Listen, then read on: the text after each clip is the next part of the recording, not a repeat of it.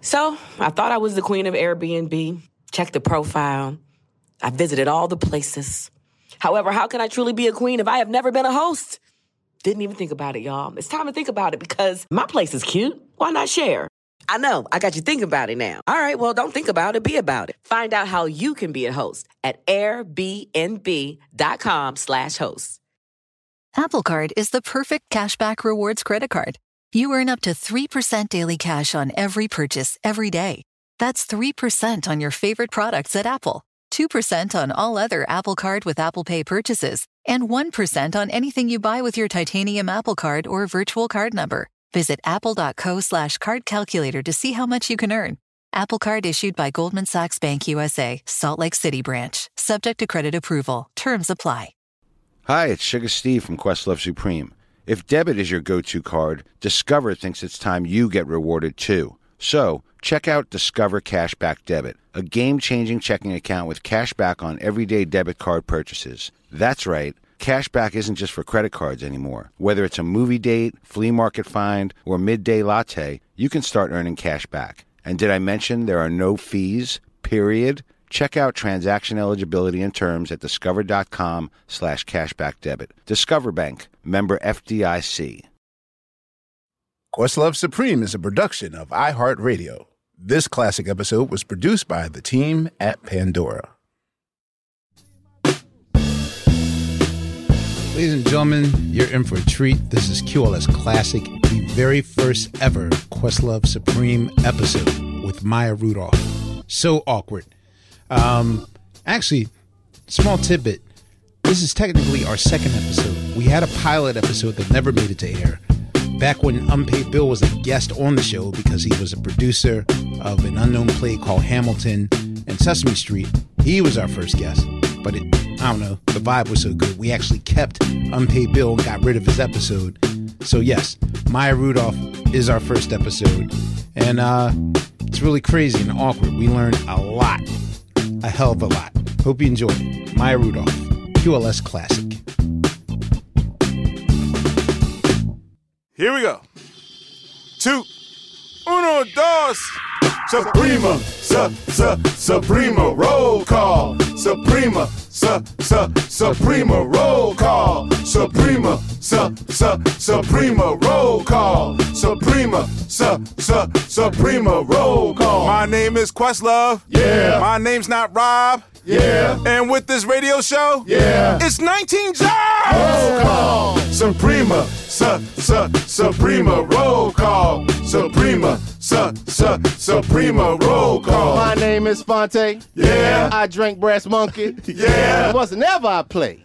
Yeah. Gots to be funky. Roll call. Suprema, su, su, Suprema, roll call. Suprema, su, su, Suprema, roll call. My name is Sugar. Yeah. Sugar Steve. Yeah. I can't eat candy. Yeah. So I eat weed. Roll call. Suprema, su, su, Suprema. Roll call. That was good. Suprema, su, su, Suprema, roll call. My name is Bill. Yeah. I got first dibs. Yeah. I'm fucking tired. Yeah. Cause I got kids. Roll call. Suprema, su, su, Suprema, roll call. Suprema, su, su, Suprema, roll call. I am Boss Bill. Yeah. I listen to Prince. Yeah. Got so many hoes. Yeah. Don't make no sense. Roll call. Suprema, su, su, Suprema, roll call. Suprema, su, su, Suprema, roll call.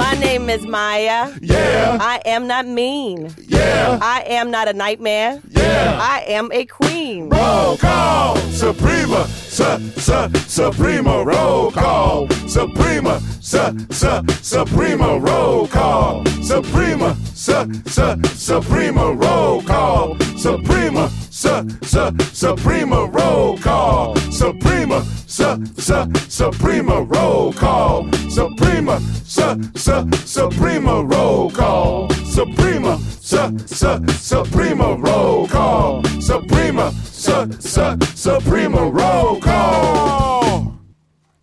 Ladies and gentlemen, boys and girls, uh, people of all ages, creeds, colors, whatever you claim in life, this is Questlove Supreme. as if I needed another thing to do in life. So on today's show, we're joined by the uh, incomparable Maya Rudolph. Uh, you probably know her from her time on Saturday Night Live. Uh, she was in the movies Bridesmaids. Uh, she has her own NBC variety show called The Maya and Marty Show.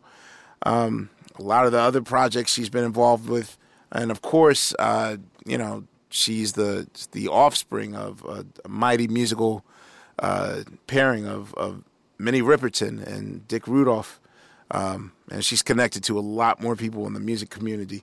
Um, so we'll be getting into that. So I don't know. Like, what what should we talk about? Do we talk about music? Do we talk about life? Let's talk about life. Man. Yeah. Fuck music for a little bit. Because they expect us to talk about music. You know what I'm saying? Like, so let's talk about life. so how's life? How, how's life uh, going for Man, life is going all right in North Carolina, uh, where I reside. It's going cool. Uh, you know, I'm about to take uh, a new step forward in my life. I'm about to start. You get married? Nah, Oh, nah, I ain't getting married. Oh, sorry. Nah, I, Just see the look on his face right now. yeah, but the look on your face is like, Yeah. don't you Nah, nah, nah, I ain't, nah, I ain't doing that. I mean, I got a, I got a lady, and like we talking about getting married, but I, ain't, you know, I ain't doing this shit tomorrow. You know what I mean? Okay, good. But uh, but I'll let y'all know when I do it. We'll, we'll we might do a Questlove Supreme on site at Tigallo's wedding. you know what I'm saying? Just Oh, I'll bring y'all out here. Please. We'll, we'll be. Please, can I His please groom's go to that? We'll broadcast from there. Yeah, broadcast from the wedding. That that'll be live as hell. So, uh, but nah, I ain't getting married. Just thinking about my health, man. Like I'm, I'm seeing a lot of my homies, man. Like they are dying from like you know old man diseases. Like they young cats that's dying from shit like gout. and it's like, nigga, how the fuck you get the gout at 35?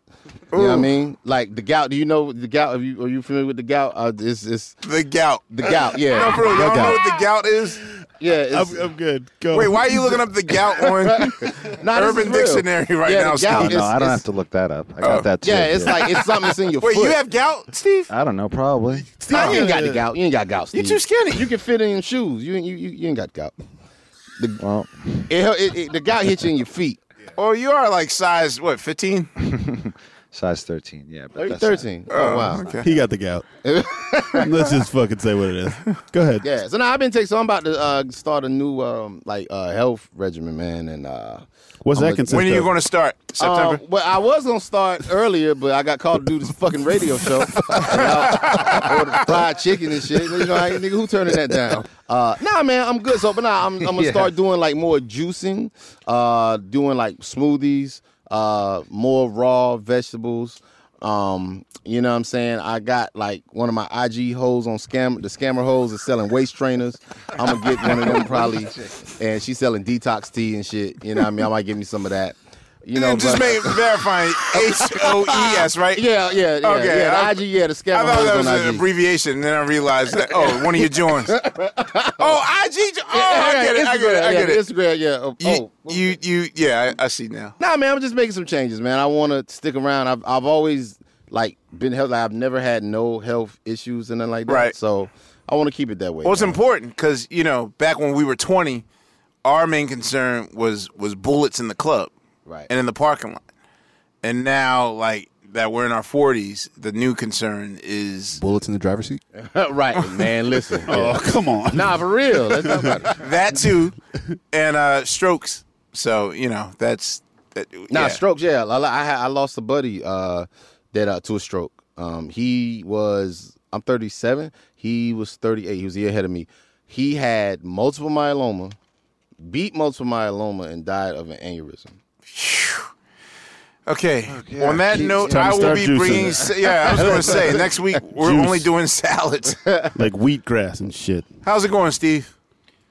I mean, it's like he's talking. I mean, we're talking about strokes, man. It's depressing as shit. Right, we're, we're really starting this this off off on a very unhappy note. No, I- I'm sorry. but sorry. we're laughing. Yeah, we're laughing. He got laugh. I'm like, look, I'm happy just to be, you know, in the Alive. presence We are of people. live right Alive. now. What this very moment. what a time What to a be time. alive. In the words of our great Negro poet, Future. Wait, what about the other one? Oh, and Drake as well. Your inspiration. I forgot. Yeah, yeah, Drake. Yeah, Drake as well. Not many people know. All right, for our listeners out there, um, if I mean, if tell if, if if investigated, uh, you will see that Phontigallo is kind of Drake's spirit animal. I mean, he's going on record to say that uh, Phonte is one of his favorite cats ever, and that he kind of secretly wishes that he was in Little Brother. So I mean, you guys can do your research. Nah, and- no, he don't. He he he'll say that till he look at his publishing check and then be like, Nah, I don't want to be a little brother. Uh, you know, you guys are you guys are an inspiration, believe it or not, man. Oh no, no, yeah, I, I, I'm aware. and, and the guys, they tell us, they tell you know, it's all good, it's all good. I know I know you feel like oh our influence wasn't there, but I swear to you, I've only listened. I mean, I get a lot of yo peep peep my uh, peep my joint real quick and let me know uh, you know what what you think of it, whatever, whatever. Um, but you know, I mean, just on general, I don't do that because I don't want to be there for the law. I don't want to be uh, susceptible to like a lawsuit. Right? Nah, Here my totally. song into. Yeah, yeah. I mean, that's big, but you know, I'll say maybe four or five times I've had a situation where it was like, okay, there's something special about this. Let me peep this. Bilal was one of them. Slum Village was one of them. Jill Scott was one of them. Little Brother was one of them. Wow, that's big. Cody man. Chestnut. Those five are. It was like, okay, I'm not going to use this as a drink coaster. I'm going to actually. some told me to listen to this, and You're you know, welcome. it was on. You're, you're welcome. Right, right, right. Wait, was it you? Yeah, I gave it to you. Yeah, he gave it to, but then I actually gave him No, a CD in the rain. Yeah, in the rain at Duke. But uh, but so I I, think, but yeah, I'm, with you, it was a coaster. I remember damn. Little Shit's Brother because listen, no, no, no. I up. felt bad. All right, it started raining. it was at Duke. This is at Duke. This is like 2001. Uh, Phrenology two? came out, so it was All like right, yeah, 2002. It was two, Yeah, 2000, yeah, yeah. 2002 then. 2002. Uh, we did our annual, uh, like we were doing Duke on the regular. This was like the fifth year in a row we did Duke, and um, uh, it started raining, and one of our members of the group, who will remain nameless, uh, kind of, you know, threw a, a, a fit about getting electrocuted, and I'm walking off stage. Uh, and so I felt like we should stop because, you know, maybe we won't get electrocuted. But I'm the type of person that would actually want to play on. But I felt bad. So I figured, let me just go in the audience and shake some hands. Something I never do. Like, I'm not saying like I'm the avoid my crowd as, you know, Nah, like, you've the, been playing like the for two plague. hours. Like y'all did my job. Y'all get the hell on. So I went to shake hands, and then you said, "Yo," and yes, you told me about Little Brother. Yes, I didn't I peep got the cussed link. out. yeah, yeah. Me and his first, he cussed. I cussed him the hell out. Why? I was so wrong. Well, it was. It's just one of those things where you just don't know the future, so you kind of, you know. So at the time, Y'all were gonna give up. No, no, no, no, no, no. I wasn't gonna ah. give up. We were just doing records and, you know, putting stuff on the internet was still kind of new at that time. So he, quote unquote, bootlegged our shit, and by putting us up on the net by leaking it early. And so I sent him a, a, a, a highly emotional inbox on Okayplayer. It was, it was the, the emotions was high. I was like, motherfucker, what the fuck you? Fuck? I'm gonna see you, nigga. I'm, I'm gonna take a plane to Atlanta. Oh, wow. Yeah. I'm gonna see you in It, it- it- it was it was real. It was It was it was it was very- highly contested. It was, just the heat was coming off my keyboard. Side note: I once had a message on my machine.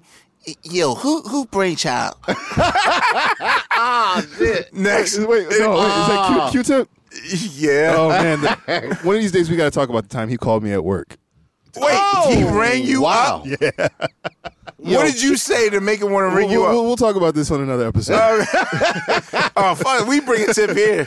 Oh my I just god. won't tell him who you it's are. all peace now because actually we made peace at Brooklyn Bowl like one night. He was there and you, we were both. He the- remembered. Yeah, he remembered. Who is Wow, like you are his Shrug. FWMJ Shrug. almost. I don't know. Yeah, yo, no, that's okay, weird. player is is gladiator school, man. Like all all the cats you see popping out, I'm telling you, it all started with Okayplayer. Like all the the hot podcasters, the like the movie, it all started Okayplayer. If you could survive the lessons or general discussion, you can make it anywhere. Like, it Well, was- yeah, this is a, this is a result of. This is the result. Yeah, this, This is is the the result. lesson. So yeah, so our first uh, encounter was me cussing him the fuck out because he gave my shit out.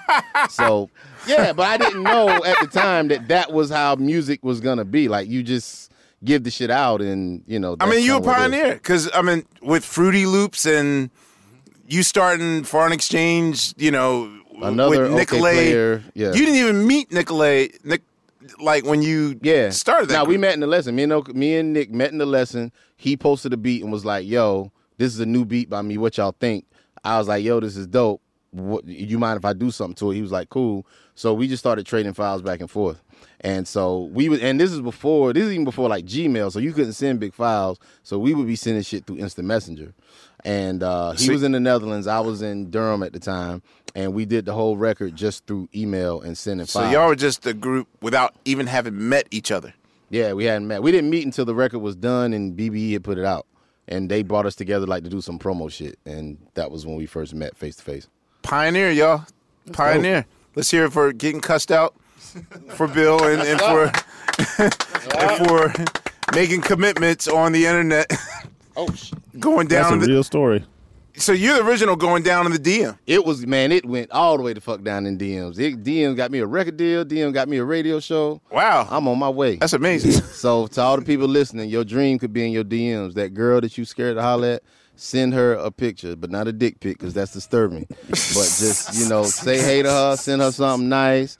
You know what I'm saying? Yeah, you know what I mean. And just hey, that's amazing. Shoot your shot. Shoot a shoot. Not literally. yeah. Bill Sherman. How are the Muppets doing? Nice segue. Fucking fantastic. So how's life on Sesame Street, Bill? Life on Sesame Street's great, man. You know, Really? Big Bird, Elmo, everybody's alive. Get ready for season two? Yeah, season two, season 48. yeah, that. Well, I mean, now that you have a new home, like, do you consider Oh, it? no, no. It's, It's just on a still season channel. 43? Seven. Seven. 47? Yeah. That's Season amazing, 47. man. I've been there since season 40. So, yeah. Season Wow. 47. Wow. Wow. That's, that's incredible.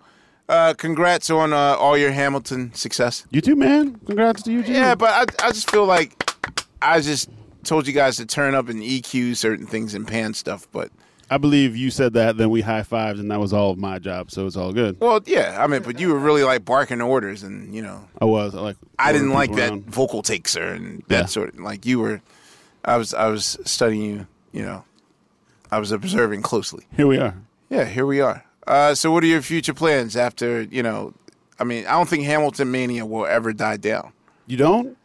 It might. Well, you know, a movie's going to have to come eventually. Yeah. We're going to That's how you're going to get your Oscar. Yeah. If it's good, you'll get your Oscar that way. If yeah, if I work on it, I don't know. I yeah, I, I I- everyone. The, the thing about the Oscars, everyone's convinced that it's just like this inevitability in my life. Like they just throw that shit out the window, and I'm just catching it. I mean, you're motivating me.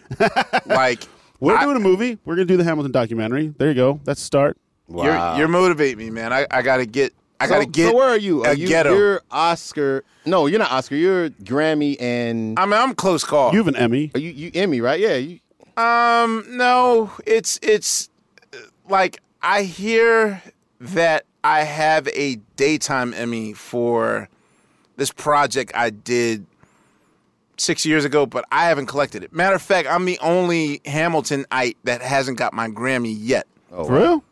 Yeah, if anyone knows where my Black Messiah Grammy is and Oh, my wow. Hamilton Is it in the Grammy, I'd be very Yeah. appreciative. Like right now, there are two Grammys out there with my name on it that is just For those listening, if you go to to Questlove's house and you have to go to the bathroom, you will find all the other Grammys. yeah. My awesome. Grammys are I keep them in the bathroom. I keep it on display in the hallway out there, and It's fantastic. and it's a paperweight in in here Mm-hmm. uh, in this room. I want to be like Questlove when I grow up. I can use Grammys as goddamn paperweight. Dude, everyone does that. John That's great. Legend like broke four of his Grammys. Kanye, them nineteen. Gra- Jay, like no one displays the Grammys. Like even Michael Jackson's American Music Awards and Grammys are still in that Michael Jackson suite at Disney World. Wow.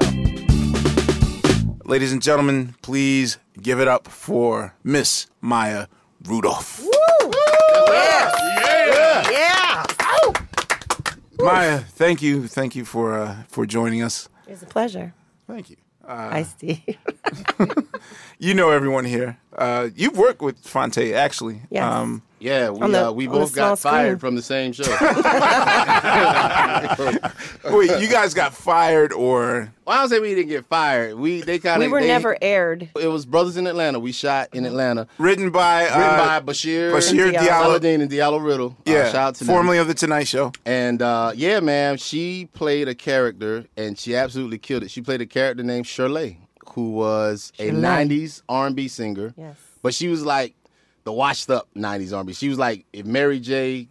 never had a hit after my life, like she was Like a that. Dina Howard. Actually, wait. I take that back because uh, uh, Dina Howard was recently, as of this recording, still trending on Twitter. And she came back with t-shirt and my panties on. So maybe she was more like a, she was like Gina Thompson. ah, like she was Okay, there you like go. Gina Thompson. There you go. You know what I There you mean? But uh, and so I had to write songs uh for You had, her. you wrote fantastic songs. Thank for you her. so much. And she sang. So you them were her perfectly. songwriter. Yeah, I was the. You I were didn't- Puffy?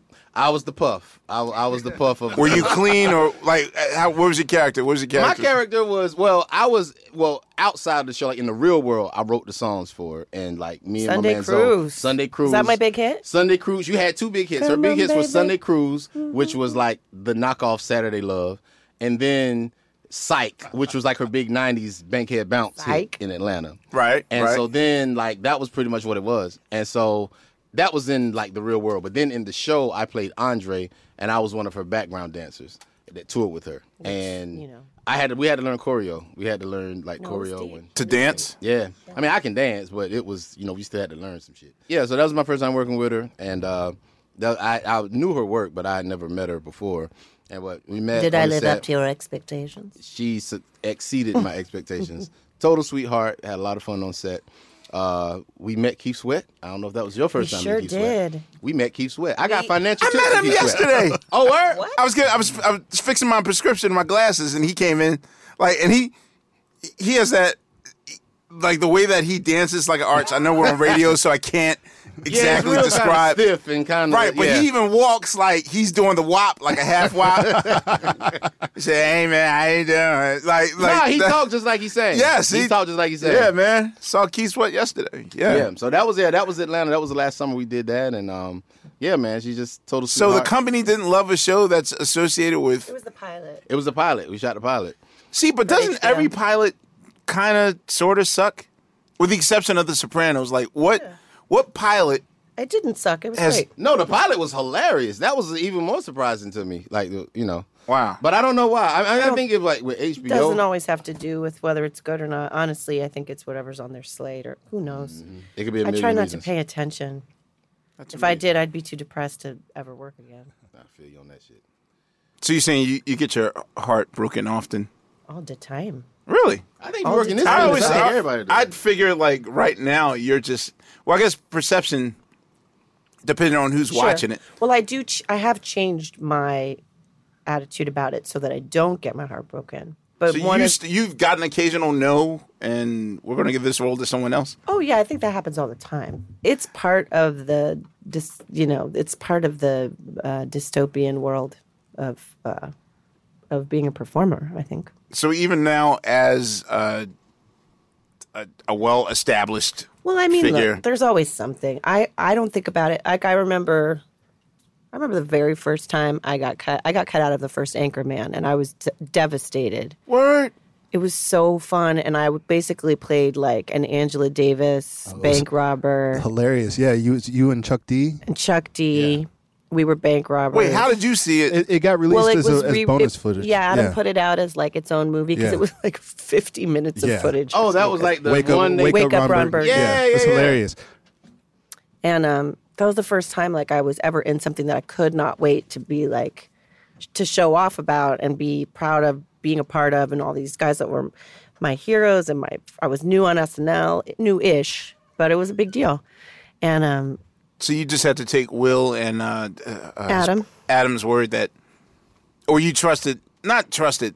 Sometimes know, that happens where the it, it director's happens like, all the time. you know, And then I and then I, I remember at the time I was heartbroken and I talked to Paul about it, who's all you know, already was already like hardened and gristled by the, the process. wait a minute, wait, we're trying to, we're trying to maintain. what is happening here? like, with it- Thanks, Way. Listen, I don't even want to edit this because I want you to know that it, you know, left off hardened and gristled.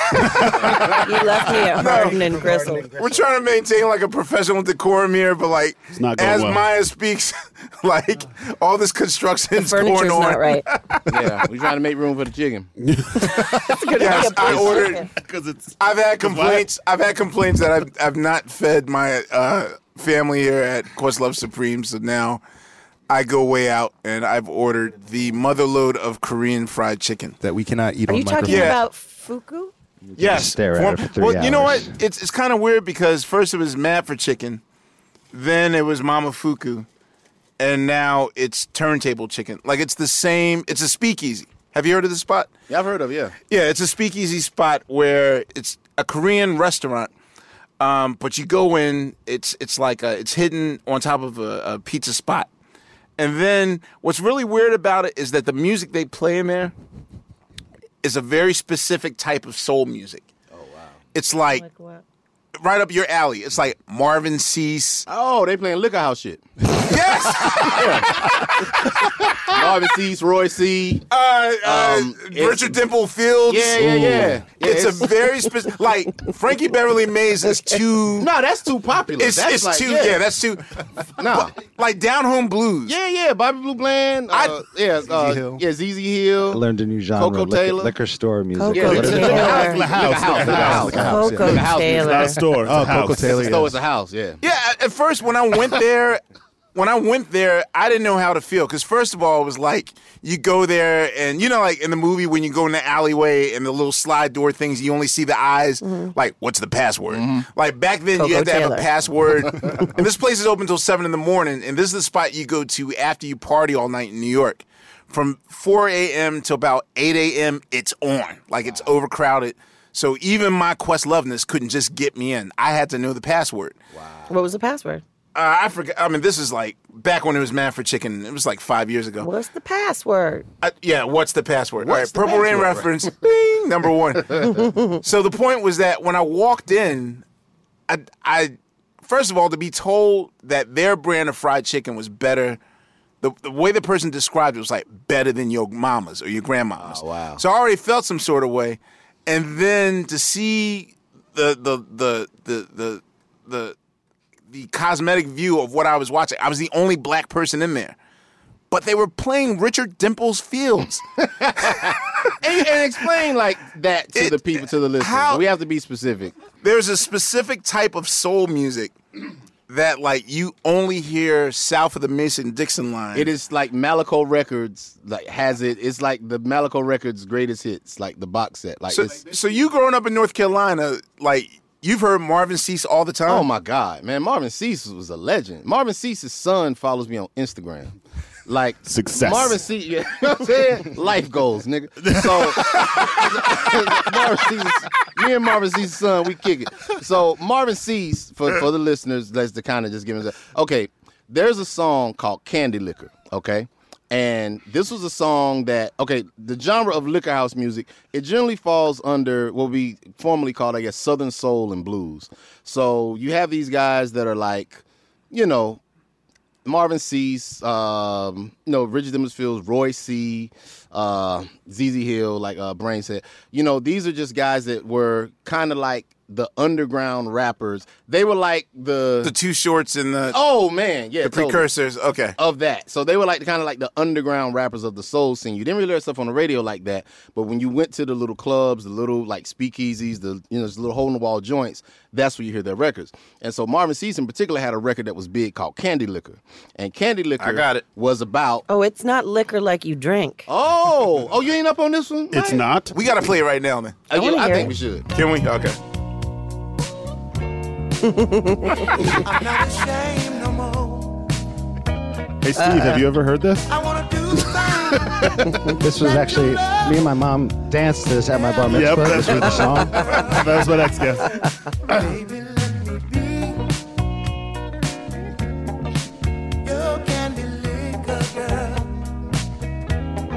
Mm, makes sense. Yeah. I'm not ashamed. I wanna be your candy licker girl. Let me lick you up. Wait, wait. What was Sounds that? like blowfly. Very blowfly. Very yeah. Why is he heavy breathing? Why not? I think he might be doing that for real in the studio. Your love should. Baby. Honey. I wanna lick you, girl. I don't feel like that wheezing is sexy. It's okay. Yeah, he Your lover should. he had his inhaler next to him. He's asthmatic. I'm not lying, girl. Well, that's clear. Eight days a week. And this song is like ten minutes long. I mean, Wait, there- that- it goes that- a long time. heavy breathing is Jesus really part of the Christ. song? Yeah. It's nine minutes and fifty nine seconds. Yeah, yeah, it's 10 minutes. So what Why happens can't in it the just be 10? Because he wanted to remind you that his pull-out game was strong. I can make it out of oh, time. This is the type of soul music they would play, and I didn't know how to feel being the only black man in uh, a, a Korean establishment, uh, and they were serving fried chicken only and playing this music.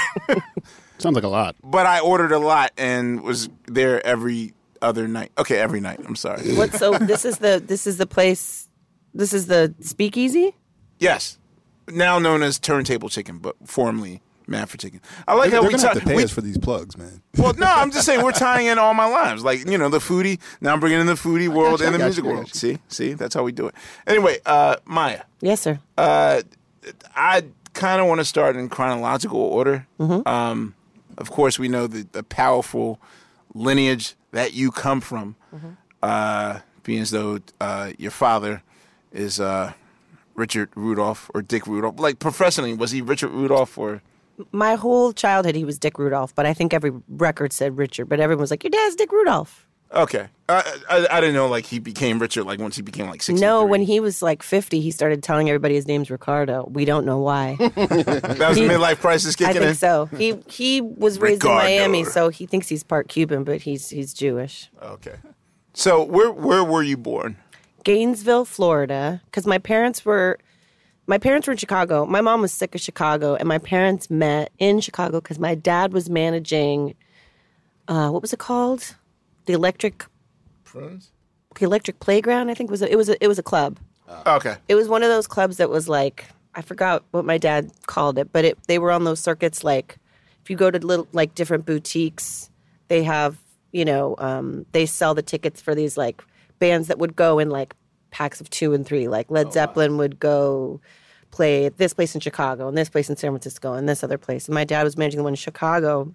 kind of like the House of Blues of the '60s, Yeah, like or now the like Fillmore of the '60s. Yeah, like Smash. You know, the the it was very sixties. Like the what what, what are those things called? The like the trippy like Smash color thing where people like Lava lamp kind of. yeah, you know, they like the, the visual stuff of like groovy liquids and shit in different colors. I know, Oh, what you're- I know what you're kaleidoscope, talking about. uh, Yeah. yeah. And um and I think the I think it was very corrupt. Like the bodyguards were like black belts at like some karate place. It was it was something about it was very corrupt and bad. And, and I know that he said he like went to deposit the money one night, and like when he drove back, it was or it was burning down. He thought it was like an inside job or something. Wow. But um, but Oh, he met my mom there when she was in the Rotary Connection, and he said, and I quote him, they met on the steps. And she was at the top of the steps, and he was at the bottom. And then he got it was like he got way too into it, and I was like, I don't care about the story. You're still my parents. like, I knew then. yeah, but they like saw each other. So they were living in Chicago. They had my brother there, who's four years older than me, and it was still Chicago then. Like this is late '60s.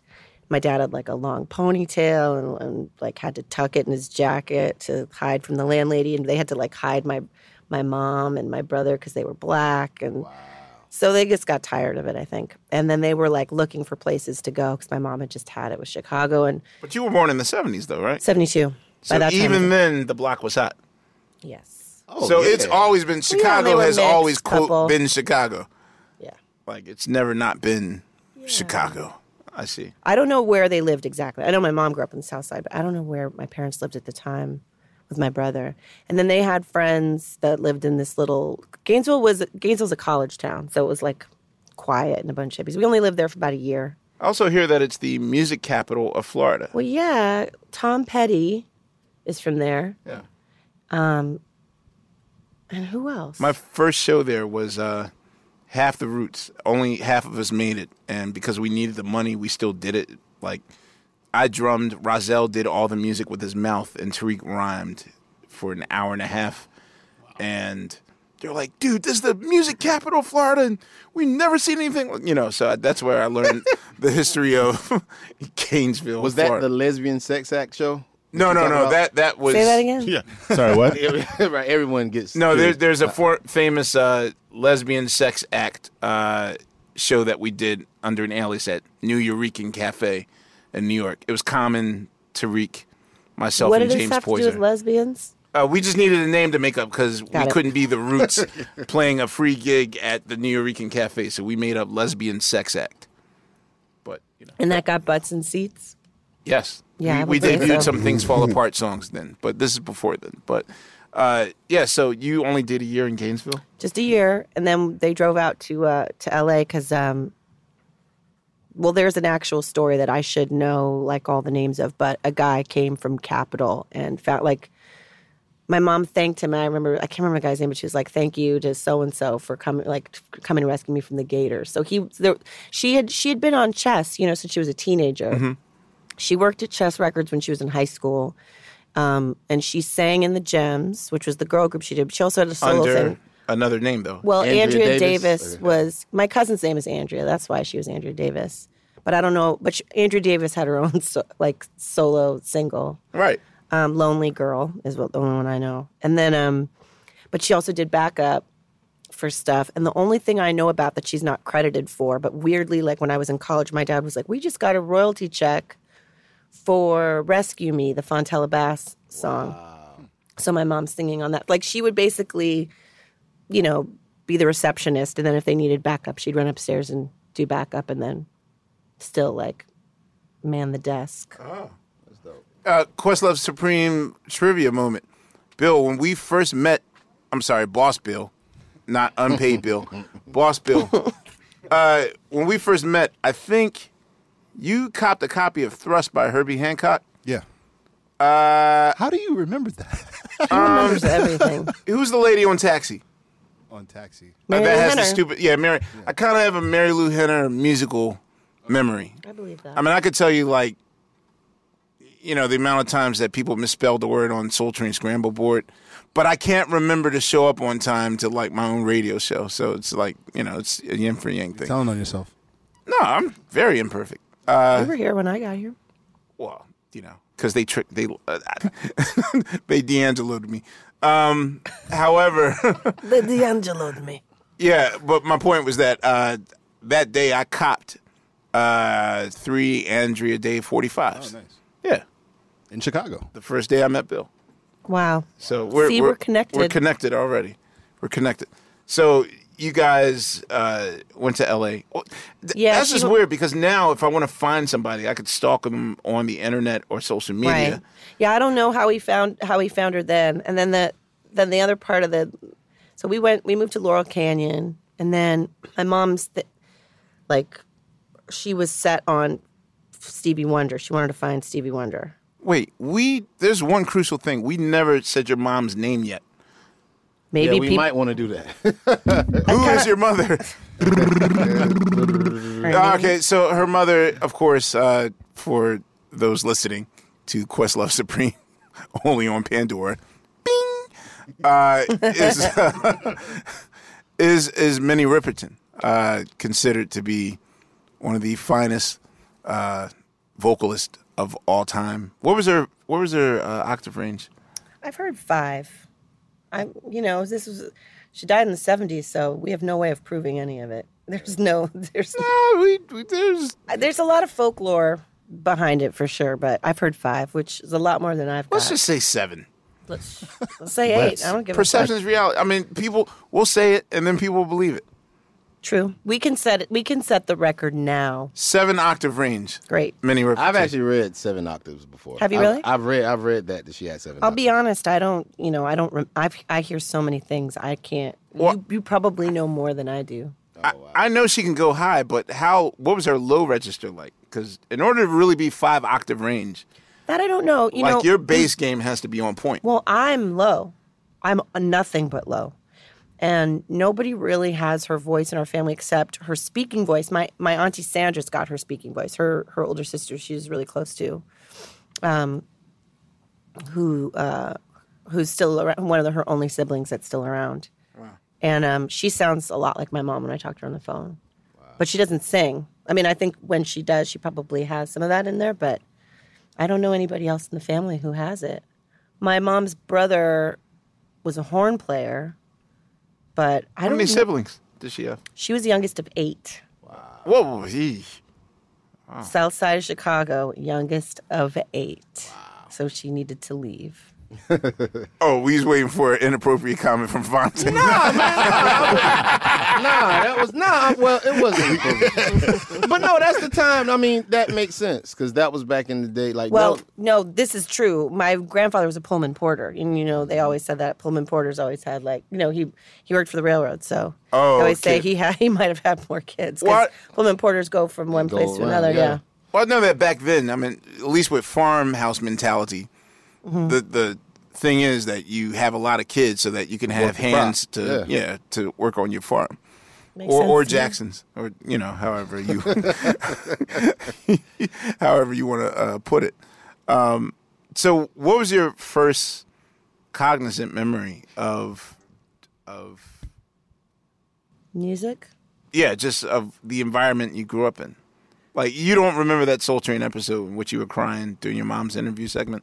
Mm, I don't remember it, but I remember that all that that era for me was. I mean, we were on the road with my parents most of the time until I started school. So, I mean, when we were little, little, sometimes they'd go out on the road and they take us with them. But pretty much, especially when I was a baby, I think my mom went out on the road for a minute and then she called my dad. She was like, "You have to come with me. I can't, I can't be without the baby and without you guys." And so we were on the road a lot, and I remember being on the road with my parents. Like I remember somebody lost a tooth in like some town with a casino, and we got like a chip or something. You know, like I remember like sound check to me is like you or someone else lost a tooth?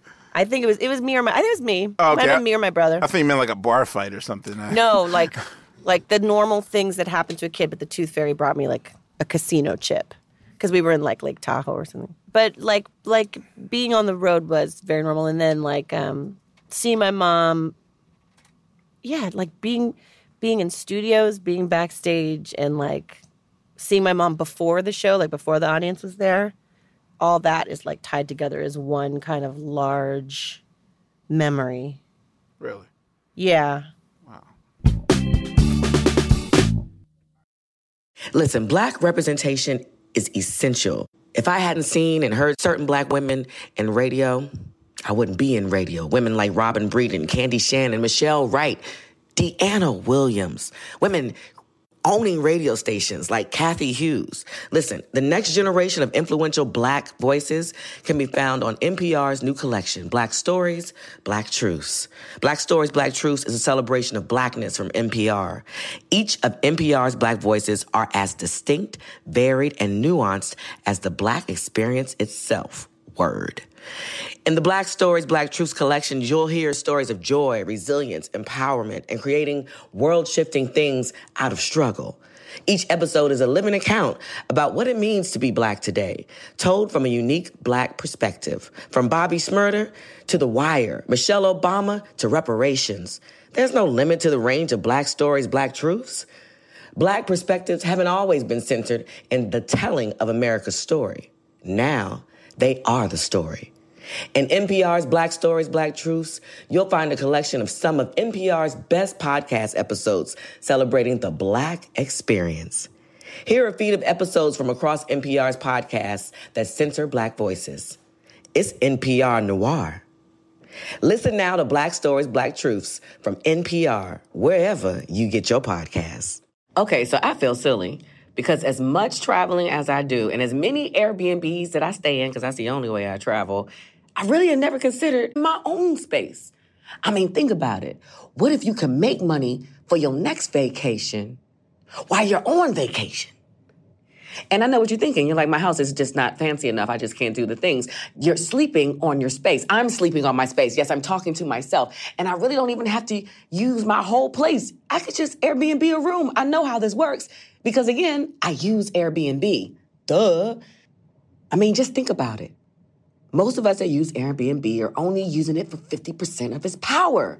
We're spending the money, but we're not making the money. What if we could do both? Whoa, mind blowing.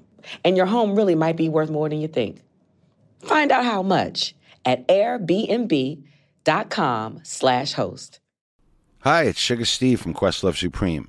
If debit is your go-to card, Discover thinks it's time you get rewarded too. So, check out Discover Cashback Debit, a game-changing checking account with cashback on everyday debit card purchases. That's right. Cashback isn't just for credit cards anymore. Whether it's a movie date, flea market find, or midday latte, you can start earning cash back. And did I mention there are no fees? Period. Check out transaction eligibility and terms at discover.com slash cashback debit. Discover Bank, member FDIC.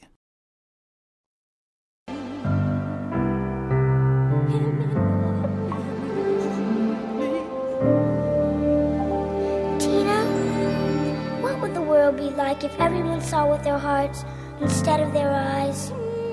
I guess it would be like your smile, Maya.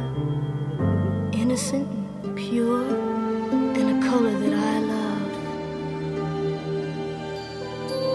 I wish every year was the year of the child. So do I. So do I. So do I. The things you learn on Questlove Supreme. I'm saying. Oh, I'm saying. Even only- while you're on Questlove Supreme. My, Wow. I'm, Yeah. I'm your father. This just got real. Um, This is why we don't need to pay unpaid unpaid bill. exactly. Paid in in knowledge. education. Uh, so free how old were you when you? How old were you on that? Well, well let's explain. Uh, wait, for those just tuning in, uh, this is Maya Rudolph. Uh, so we just played uh, Too Many Colors uh, on Teena Marie's second album, Lady T.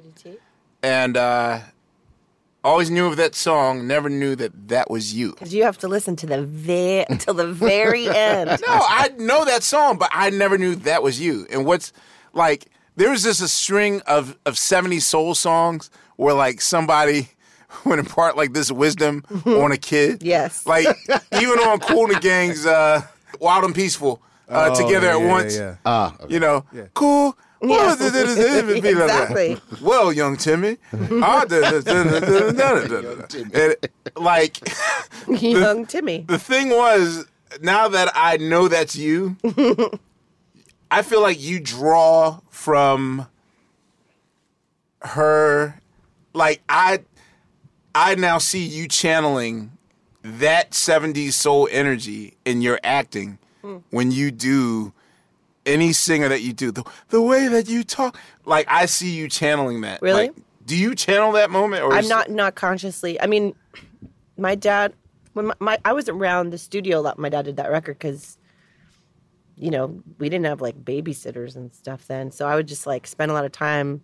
I remember when he was writing behind the he he helped write behind the groove, and he would tell the story that, like I would sit in the passenger seat and like he would with a legal pad and he would say like write this down and I would like write down the lyrics for him. another We'd go- me and another you? Mhm, yeah, Xanadu. Did you know that it spells Xanadu with an X? of course, because of the movie. Um, I don't know. I don't think I've ever in the, in the years I've known you, I've really never like thoroughly discussed uh, your mom's exit from this this particular plane.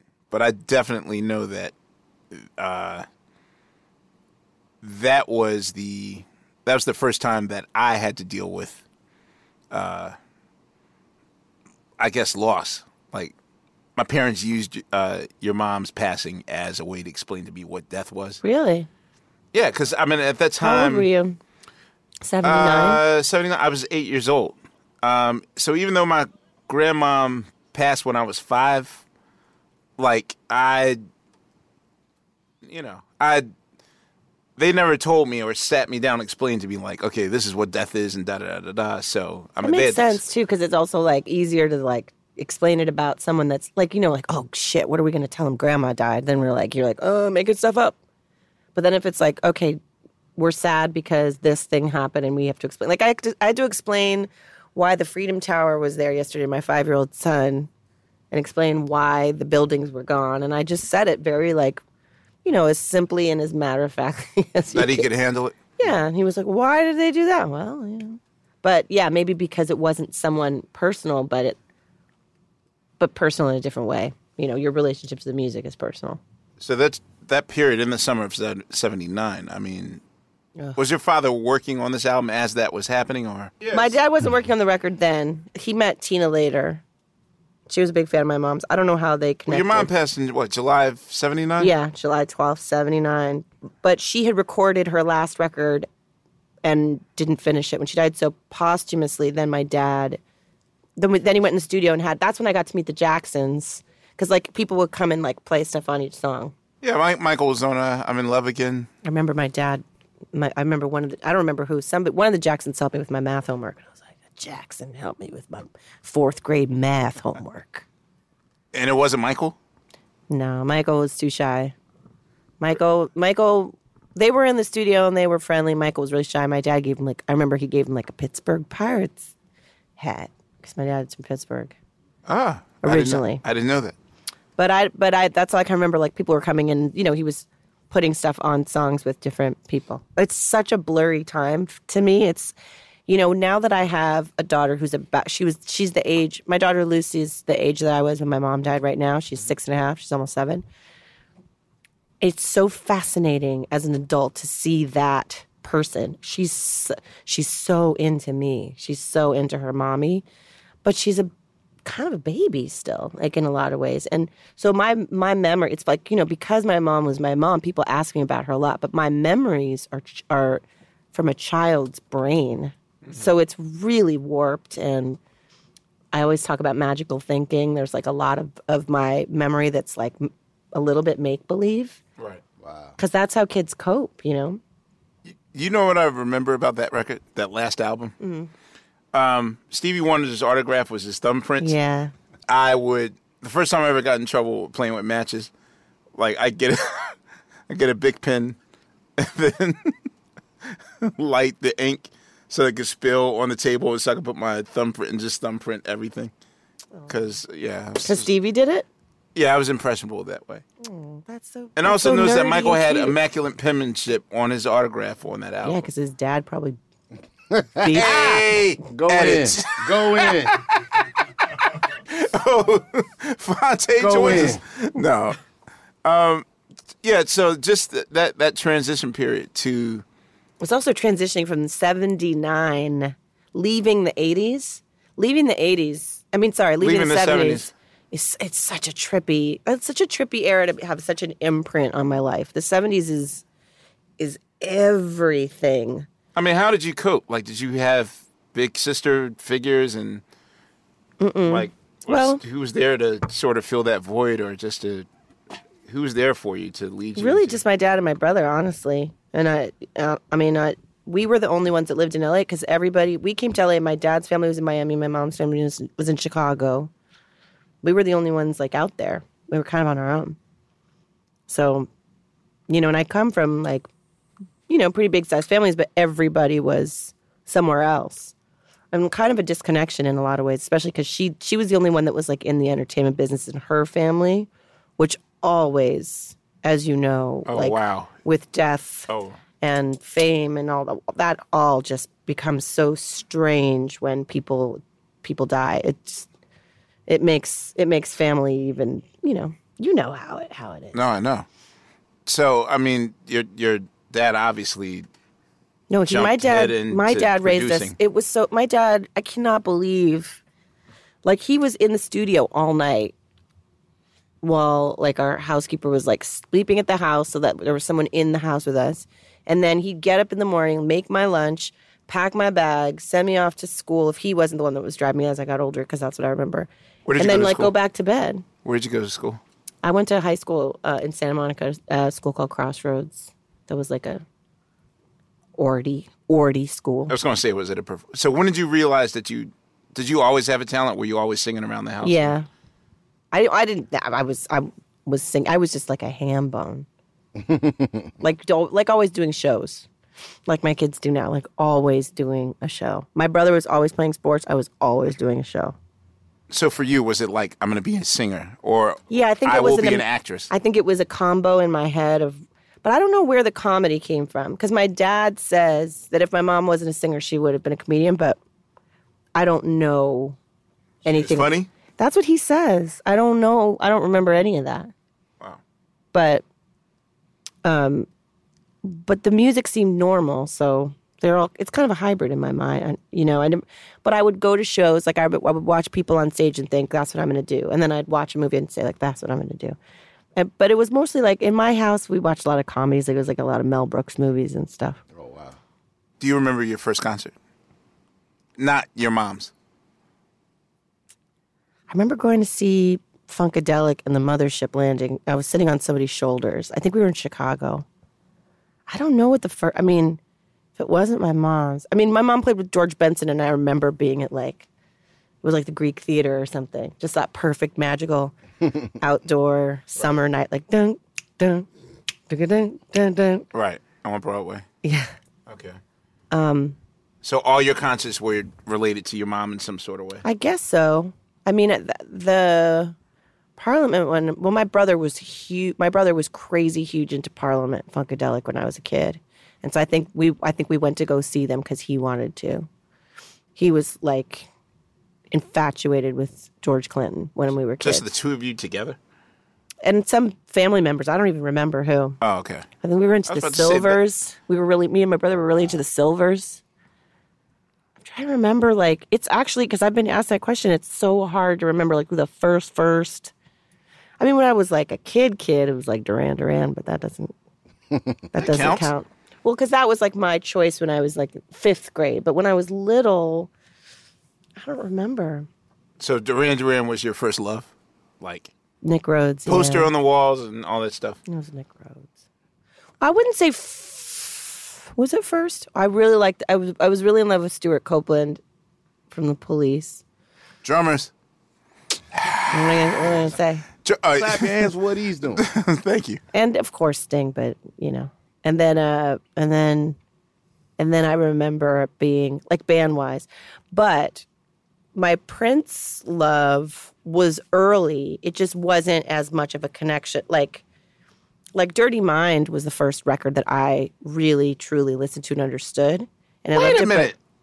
You were. I was little. Yeah. Because my cousin Ingrid came out from Chicago. She was much older than us. She bought that record. She was staying with us, and she shouldn't have played it for me and my brother, but she did. and we all like, and the record player was in my dad's bedroom, and we all just like danced to it in our socks. But but then like I didn't have a poster of Prince or anything like that, and I didn't. But it was like it was in there. Did you realize what you were listening to? No, mm-mm. That's crazy. But I remember staring at the record and staring at him laying on the bed with his trench coat open, and I was like, "Wow, he's got a lot of hair Issues. under his thighs." like that's man thigh. but it wasn't until when Purple Rain happened, then I made like a conscious shift and a conscious choice. And I, then, then I was eleven, I think. Right? Right. Were you twelve? Uh, Purple Ish. Rain. I was thirteen. So, I guess I was twelve. Yeah, you were twelve. You were allowed to see Purple Rain. Well, my dad took me to see Purple Rain because he didn't he didn't know what it Nah, was. My mom took me to see Purple Rain. Oh, I was five. Wait, how? would you- Wait, My rabbi took me to see Purple Rain. None of us knew that we were going to see Apollonia's boobies. So were you were allowed to see Purple Rain unpaid bill? I didn't see Purple Rain until way later. Regular bill? I didn't see it until it was on HBO. Oh wow. So I'm the only one to which Purple Rain was like contraband in the household. Oh no, it was contraband. Oh, you weren't allowed to go see it. Hell no. Prince was the Prince was the, devil? devil? I Like, got on like all my punishments was Prince related. Really? I would have otherwise been the perfect child, except the day that you know I discovered Prince's music, and then you know. But it's Which weird though which because during those punishments, my punishments. I mean, some of them were corporal, um, carp, um, corporal, carpool, Carpool corporal. Write that down. Some of them were corporal because I mean, a black household, black father. You know, the belt is always used. The belt. Um, my dad but- wasn't black, and he always talked about the belt. Oh, I'm gonna go get the belt and Ugh. y'all straighten it out was real just more quick. of a threat. The belt was the belt was the t- the impending terror and doom. I'm gonna get that belt. I'm gonna get the belt. Ooh. I don't remember. I don't remember having the belt. I got the belt. I got several times. I got the belt. I got the switch. I got the Hot Wheels race car track. I got the, I got a couple things. It was pretty sure that would constitute as child abuse. By I got the house standards. shoe. Yeah, I got the course. house The house the shoe. flip flop. Yes, the oh, the flip-flop. flip, Yes, the yes, flip yes, flop, yes, flip-flop. and not like the like the like the cutesy like the just the thong flip Yeah, flop. yeah. Just the- Yep, yep. You know what I mean? Oh yeah, brother. It, it got it went down in the, Yeah. in the DM. Look at unpaid Bill, all traumatized right now. All, I don't know anybody from You my got time generation out, who was didn't you, not Bill? spanked. No, I Yeah. got hit once for drawing the family on the freshly painted walls and crayons. My mom was pissed. That'll do it. That'll happen. That Was the it only good time. art? That's a paddling. I mean, yeah. Was it like a I did it. was it a Tito Jackson moment? I mean, like Joe the- Jackson Oh. beat Tito for breaking a guitar string, and it was like, oh wait, my son has talent, and then that's how the Jacksons became to be. Oh wow. He didn't realize that his sons had talent until he had to beat Tito. Jesus. Wait, you can talk about it. What? Oh, what the switch? The J- Jackson switch. Oh, um, phew, nah, man. My my my dad has a, a, a doctorate degree in Jacksonology. I mean, that's why I had to be so, you know. S- I mean, you know, I was always like the not the goody kid, but I always did what my parents said. Mm. I was home before the light went out, and you know, I always joke to people that if I ever came home one minute after that Oprah theme, Oh wow. that was my Wow. ass.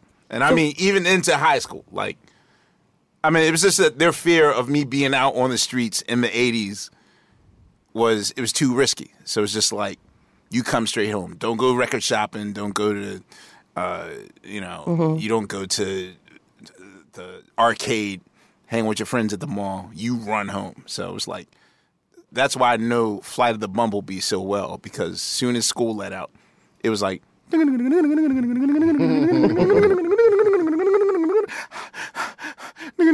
like Really good. That's that's that's pretty much what life was. What Um, was the what was the Prince record that you got into? I'm just curious what the relationship was for your parents that said like All right, so Prince got can't listen to introduced. All right, it's it's weird that my Michael Jackson obsession led to all of my musical knowledge. Because even those groups you mentioned, Duran Duran and and the Police and all that stuff, the only reason why I know all of those MTV ready acts is because you'd sit in front of MTV for hours And wait. waiting for Beat It to come Act, out. right. Yeah. right, that one to watch all night long to do that whack uh, for, forward moonwalking Yeah. all night long, or beat it, or or 1999. So wait for that one black video to come on. Mm-hmm. You'd have to sit through Thomas Dolby and all these other. So after you know five weeks of doing this, suddenly. You know, I'm singing like "Hyperactive" by Thomas Dolby, and I remember Yes had like twelve. Hyperactive is uh, Robert Palmer. No, hy- No, hyperactive when I'm there. Never mind. I'm definitely wrong. Wow, I'm definitely wrong. Wow. Thank you, Maya, because Steve would have. You see the smug look on Steve's Yes. face right now. No, I can, about- I can admit when I'm wrong. No, there is a. You're right. There's a I have a Robert Palmer. big, big Thomas Dolby love. I love Europa. Yeah, Here yeah. come the pirates again. Well, that's what I'm saying. Like waiting for Michael Jackson videos led me Yeah. to just studying everything else because you didn't want to take your eyes off the television. Um, and so back when I wanted to see the Rock with You video, knowing that it was coming on Midnight Special, um, Prince was the second song uh, as a guest. I want to be your lover, and my dad just felt the need to add on. It was like 24 hours later and his whole thing was like, why is this boy wearing a diaper? Why is he wearing a diaper? And so just the next day he says, don't don't you listen to that boy that was wearing the diaper. Mm-hmm.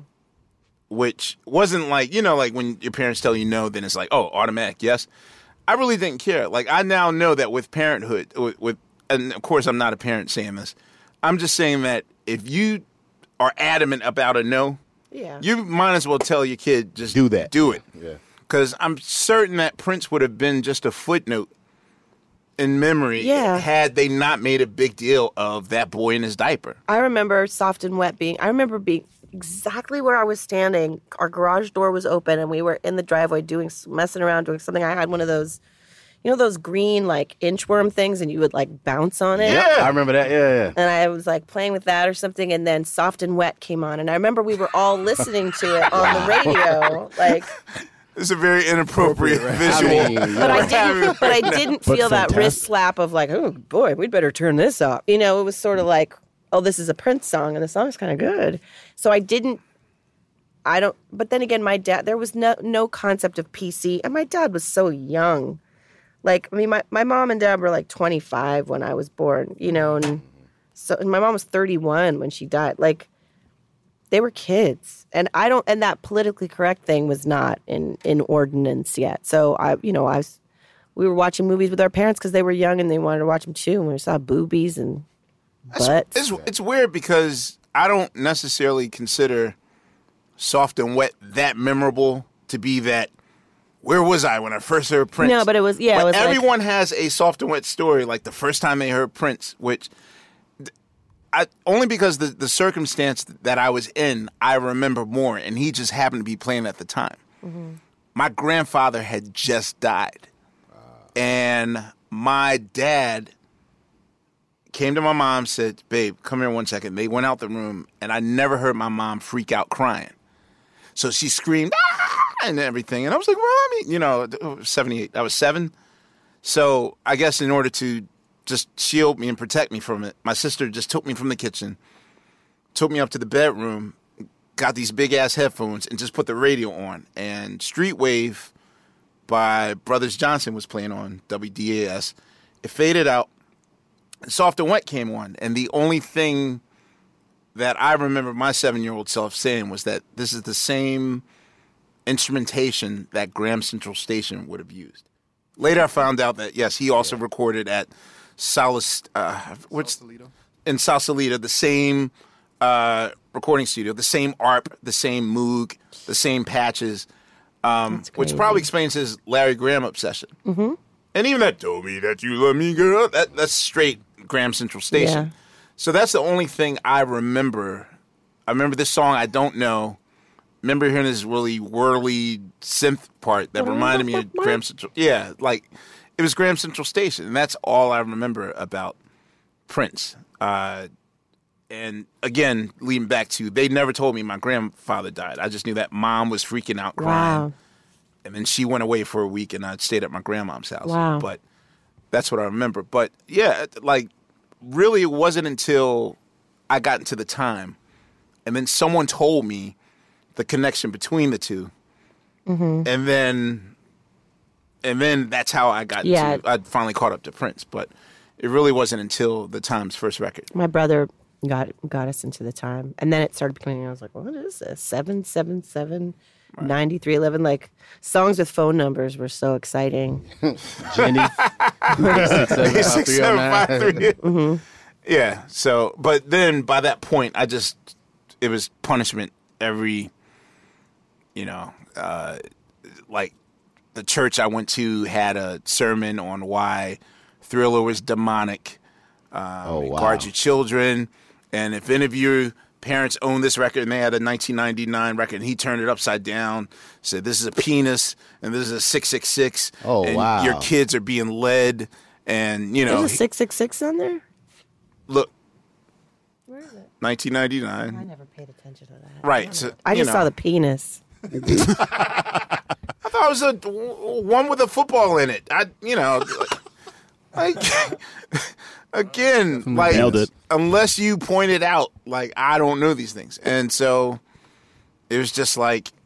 Then we went home. Don't you have this record, Ahmir? And they went in my room, took everything, threw it away. wow Then it snowed, and then I did some shoveling and got it back from the money I earned shoveling, and then it was missing again, and then Wow. after that, it was just like contraband. It was just punishment. So uh, I'll say between '82 and '87, life was hell in West Philadelphia. Based on all, it was just hell. Like you know, yeah. It was the best and worst times of of life. god that's a classic like you're clearly like driven towards something and your parents are you know you you needed to find out. You needed to turn everything over and find it out for yeah. yourself. Like And I don't even know if I mean I don't know if it aff- affected me in the way that they thought it was going to affect me or not. Yeah. I mean, he made me aware of shit that I didn't know about, like you know, just like what's a cherry and all this stuff. Like I would ask my friends at school, like, what does this stuff mean or whatever, and they explained to me. But really, I was just about I've never heard music sound like that. Like Yeah. it sounded futuristic, and you know, I was obsessed with the patches and all those things. But you know, I think it made me realize later because I put all the pieces together when I got older that I wasn't really, truly like identifying and obsessed with Prince until the Revolution actually had Wendy and Lisa in it because I could identify with girls in the band, and then I wanted to be in the band. I wanted to. I wanted to be Wendy. so were you besides knowing Jill? Well, you knew Jill Jones during the Teena Marie period, I remember meeting her. I think. I, I, I think if my memory serves me correctly, her mom was Teena's manager. Who's her mom? I don't remember her name. Okay. Um, but I think Jill's mom. I think she. I think she worked with Teena. I remember going to their house or something, or maybe met her at Teena's house or something like that.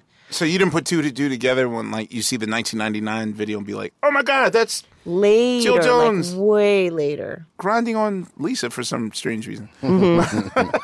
They're best friends. yeah, there's a lot of that. Wendy and Lisa are best friends.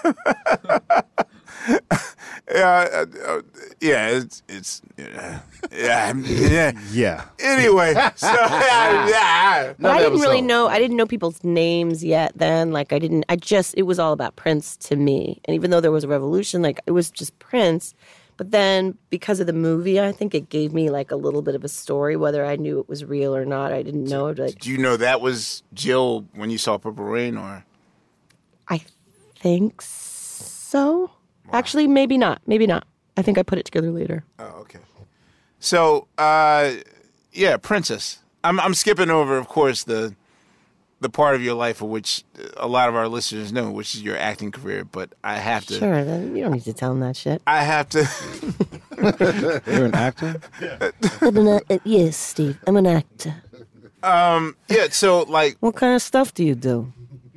what? No. What? what made you want to uh, do Princess? Because I feel like what that's is, what is Princess? Princess is me and my friend Gretchen's cover band, uh, Prince cover band. Cool. that sounds like something that people always say they're going to do, but they never do. I know. It, it also, we've been doing it for like five years, and I'm I'm 43 years old. Like, yeah, I'm in a cover band. It's a, it's always a funny thing to be like in a cover band, but it's so fucking legit. Like, it's just from such a hardcore, deep place of of love and like like a burning desire to play these songs. She and I were in a band together in college, and when we met, What band? uh, it was called Super Sauce.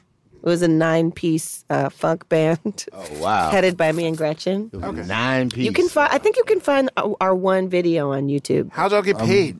We did. Well, we only played like local. sh- We we went to school in Santa Cruz, and we only played. um You went to school in Santa Cruz. Yeah, UC Santa Cruz. Isn't that one of like the Northern party- California? Oh, okay. A lot thought of that was the party. hippies.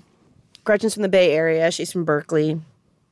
Bay Area's got its own its own thing going It does. on. It really does. And up there, there were you know, it's a small town and a lot like um, there's a there's a theater called the Catalyst, which is kind of the only like it was the only theater in town for a long time, and we would play there. But it was like when Nirvana came to town, they'd play there, or when Gwen. When Gwen Gwen Doubt when No Doubt played, we opened for them because we were like the local band opener. Like it's a ti- it was a tiny tiny town, and then they had another place. I forgot what it was called. Yeah, I don't think you'll find much super sauce, but there, there we had one song that we wrote called Milkshake, and I think, I think it was on YouTube a while ago. I don't know if it still is. Okay, I'll say it. Go. Did it bring all the Yeah. boys to the Right, yard? right. Boo. Listen, it was pre pre Pharrell. Uh, You didn't have to defend it. Just let the joke be the joke. That's all. That's all. Um, So you stole it? No, he owes us money. No, we didn't. We I don't even. It wasn't. It had nothing. No.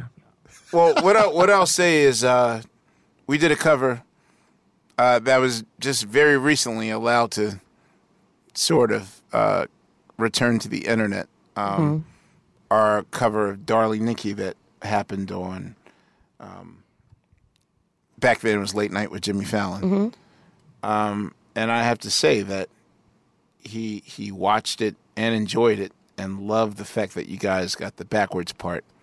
That was Correct. When we went to go see him play, the last time I saw him play like a proper show was like that tour he was doing with Third Eye Girl, and and um, we had to go down. He wouldn't play in L.A., and you got us in because of Ramadan, and we went to, down to Anaheim. He was playing in Anaheim. Okay, yeah. and I was so pregnant. But um, we were back. Th- we, we we were uh, we went backstage afterwards, and uh, he and he came out and he saw us, and the first thing he said to me was, "How y'all gonna do the backwards part?" it was so fucking cool. Oh, that was a cool moment. Well, 'Cause you had prepped me because you told me he he it was when it was it was Guitar Gate when when he came and threw Kirk's guitar, and he had been here and he played. Right. And you told me that he had mentioned that he he had it like recorded on his DVR or something. Yeah, yeah. I don't. He- he I was, really loved it. every time he told me the story, I was like, I was trying to picture like, where's his DVR? like, where is he? Is he on a bus? Is he in his house? Like, where's he watching this over and showing it to his friends? He said you said he was showing it to his friend. He told us that. that Yeah. He showed it to his friends. He watched it. I mean, he does that often. I know that uh, when I worked on the Chappelle show, uh, Morris and him uh, had spoken on the phone for like the first time in, in a second uh, about that. M- Yes, Morris Day. The Morris Day. That yes, Yes. yes. right. That So Morris sexy. Day. Um, I mean, my visit at Paisley Park, uh, I was very shocked. You, At- you've actually been. You've been to Paisley Park. I've been there a few times. Yeah. Oh, that's dope. That's dope. I It's- went for the first time. Well, I mean, it's after he passed. You went But, uh, as I- a pilgrimage. Yeah, as a pilgrimage. We had a show. We had a gig in Minneapolis, and uh, Jellybean actually came out to the gig. Okay. And uh, the next day we were tr- we had a day off. We were traveling somewhere next. I can't remember this. And uh, we went there, and uh, I went out there. And the first thing that came out, I was like, "Damn, this shit look like a call center." And like it just, you know, what I mean? Like, it's just- it's- you know what I mean? It just looked real, you know. Were the eyes watching you? Uh, I don't think no eyes What do you watching me. It was um. Oh God, the the controversy eyes. Like Yeah. when I was there, there was a painting. He'd have these. uh I meant life size paintings of his face from like various album covers, adorning the walls. And when you get to the controversy pick, you know, you know, like those uh, uh Three Stooges things where Like like, moving the- eyeballs? yeah, the moving eyeballs are watching you through the picture. Um, we swore that he was watching us somewhere on like hidden camera. Erykah. Erykah told me when she first visited Paisley Park. I said, "Did you see the the the eyeballs moving?" She's like, "Yeah." I said, "Oh, were you were, were you freaked out?" She says, "Nah, I, I took my titties off." Oh wow! She, hey, Erykah, that's one way to handle it. That's one approach. she said she tried to figure out where all the hidden cameras were in Paisley Park. And she just took her t-shirt off. And she's like, I just show him these titties. Erykah Badu, Apollo legend. Bruh. yeah, I didn't. I didn't make it in. We went it, because this is after he passed. This is recently, so we Mhm. were just there. And uh, actually, we were there, and you know, it was people out. You know, So it wasn't like a saying stuff. police line or like a police tape? or- Nah, nah, nah. We went. I mean, this is like not You even. saw this is like the a little over a elevator? Nah, I didn't see the elevator. I didn't go in. We were just outside, just Oh, kind of walking around. okay, okay, okay. And so then the news truck pulled up. We were like, "What the hell's the news doing here?" And it was the, the day that they announced uh, the autopsy results. Oh, okay. So that was why I was like, "Oh, that's why they were here." So, but yeah. yeah. Yeah, well, it's it's it's super normal inside, and um, the one thing I noticed uh, was there were a lot of. You remember there was a point where they had combo television and VHS recorders. Oh wow! Like I feel like he really spruced that place up. I mean, it came up in it came up in '87, but I felt like he had a, a redo in like '93. No, he he redid the place in '96 for the, the when the baby was supposed to come. Oh, the entire place? Yeah, they re- like it was all white inside, and then they did all the paintings and stuff, and then they put That explains it because, uh, well, there were a lot of VHS uh, TV combos everywhere. There was like a Sega Genesis. Uh, he obviously was a, or whoever was inside of Paisley Park. They were really a fan of. Uh, what's what's the uh, Sega game with the cat that? Oh, Sonic the Hedgehog. Yeah, Sonic. There, there was a lot of Sonic the Hedgehog games, um, and apparently a, a Tribe Called Quest fan because uh, I found three copies of Midnight Marauders. Wow. Um, it- I I would say from the inside, his life was seemed pretty much normal. I mean, there was nothing that unusual. Except for the giant eyes and cameras. Yeah, except for the eyes and cameras. Because that's normal. Well, I know that I know that it's wired for there to be microphones anywhere. So if he has a song idea, including in the oh god, including in the bathroom, For real? Wow. which kind of freaked me out because That's like an invasion of privacy. It had to be right. That's like Well- some NSA shit. on my second day there, I remember really having to go, and so my solution was to just constantly flush the toilet. so he didn't hear nothing. so I'll fuck around, end up on Emancipation too. I think I drained like emancipation. This is a beer emancipating I himself. think yeah, I think I just drained out Lake Minnetonka. That's how many times I flushed. Okay, so I feel silly because as much traveling as I do and as many Airbnbs that I stay in, because that's the only way I travel, I really had never considered my own space. I mean, think about it. What if you can make money for your next vacation while you're on vacation?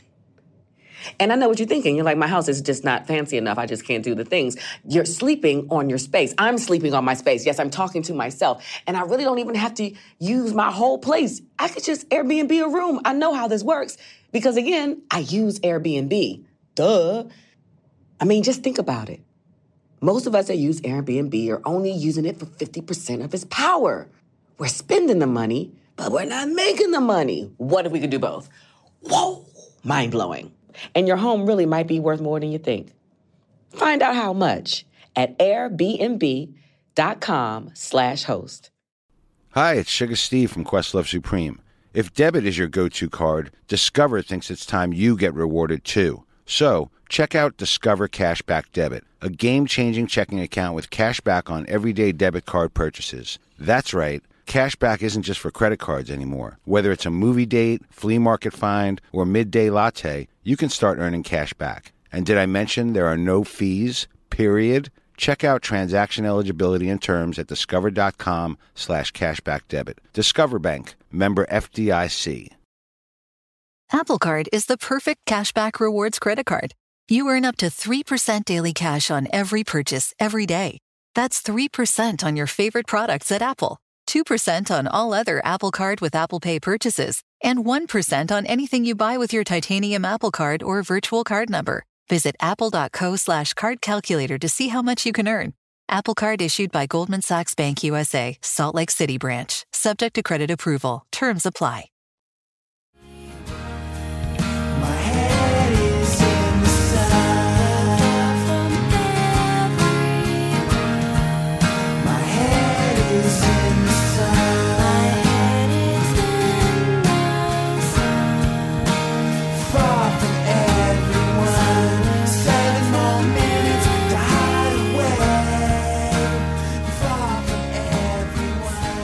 That was Miss Maya Rudolph singing with the Rentals. How old were you when you uh, did that the stuff with the Rentals? Yeah. I think I was just out of college. I did the five year plan, so I was probably like 22. I got involved with the rentals because my friends, um, my childhood friends, uh, Rachel Haden and Petra Haden were in a band called That Dog with my friend Anna Waronker. And um, Anna they- Waronker? Waronker, yes. Yeah, we were just talking about well, uh, Daughter of Lenny. Lenny, Lenny Waronker, and Joey. Joey's her brother. So you sang with his daughter? You were friends I with grew up daughter? with those girls, and uh, So you grew they- up with the girls of the man that signed Prince. Well, yes, Anna I knew um, growing up, and um, yeah, yeah, that's true. Yes, And then Joey is the And brother, right? Joey he- is her brother. Yeah. yeah. he's an amazing drummer. Wait, how do you know about the Warren? He plays on Joey plays on like all the Beck stuff. Hmm He plays with Beck. I mean, he plays with a couple other cats too, but he's all over Beck stuff. Yeah, He's su- who What? is this man? What? That, that's Phonte Coleman. I mean, Very but impressed, fun. you going to the liquor house? yeah, like, liquor house to Beck and I back feel some again. sort of way. I mean, we are slipping. now rechristening the show as Liquor House with Phonte Coleman. or like Phonte Supreme. Right. You know what I'm saying? Nah, man. Phontigallo Supreme. It's now your show, bro. My, Not me, man. My my uh, paper. my friend Rachel Haden, who's a triplet. Rachel, Tanya, and Petra are are triplets. Whoa. The Haden triplets. They Wow. Have, they're they're musicians as well. Their father was Charlie Haden, amazing um, Ah, yeah. jazz bassist. And um, we all grew up singing together. We all grew up harmonizing together. And um, I was like an honorary member of their band for two seconds, but then I went away to college. So when I came back from college, they had recorded that first record with Matt Sharp from originally from Weezer. They were all LA local bands together. And so he put them on the record. Then he wanted them to tour and they were going on their own tour. So Rachel said, "You should call my friend Maya because she she can harmonize and she can uh, play keyboards." And that whole record is just all the harmonies that those girls always did. Ah, okay. Um, so that was why I ended up touring with them. So I wasn't on that first record. It was actually Rachel and Petra's voices. you play piano. Yes, I played. I played the Moog. I did not know that. Okay. I well, just on that tour, I did. I just played piano growing up. Okay, so we are at the point of our show. If you're still here, uh, They're- we're they're at the not. point of. okay, so we're at the point of our show where we uh, kind of do this thing, uh, blind test, Mm. which you know we, we'll play you some music. Am I gonna have to drink something? No, uh, you just we'll play it for you, and you give some sort of commentary live on what you think about it. Okay. All right.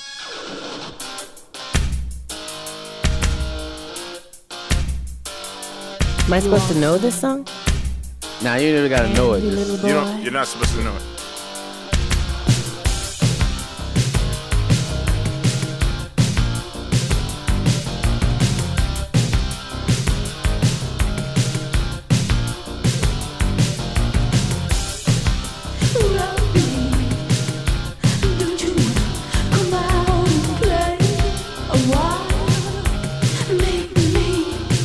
Like I need a test drive from last record.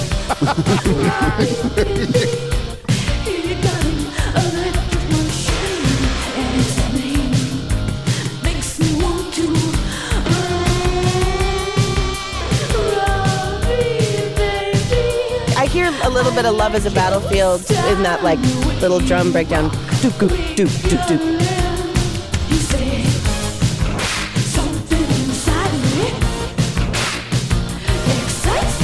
Sounds like a lot of the demos people would send my dad when I was a kid. and We'd listen to them in the car on the way to school and laugh. but is this somebody like Tori Amos or or somebody who like went on to do stuff later? This person's sort of connected Um, to you. oh, is it Jill Jones?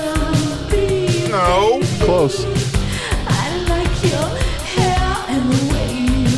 Close your eyes. Listen to this voice.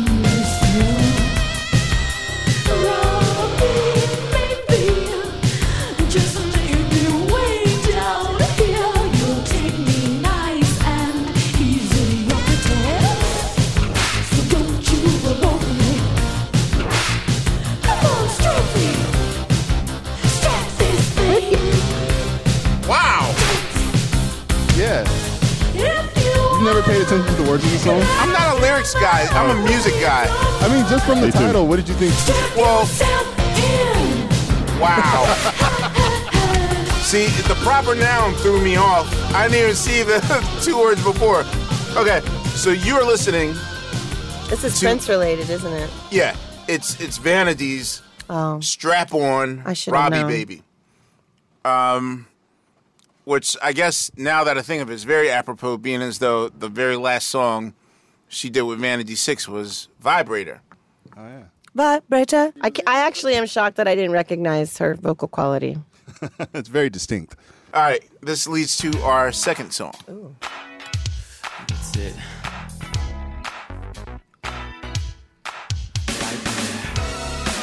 Ready for the world? Sounds like. A, Spoiler alert! Oh, I'm not asking right now. Is it? Is it RFTW?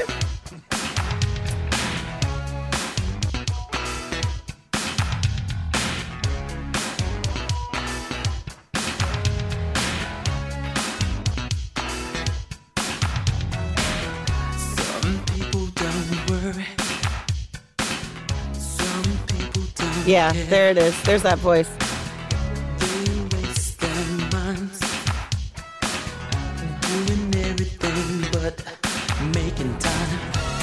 I mean, I didn't listen to this song. I listened to Oh Sheila and got like an auxiliary Prince, um, you know, like satisfaction. It was like close enough.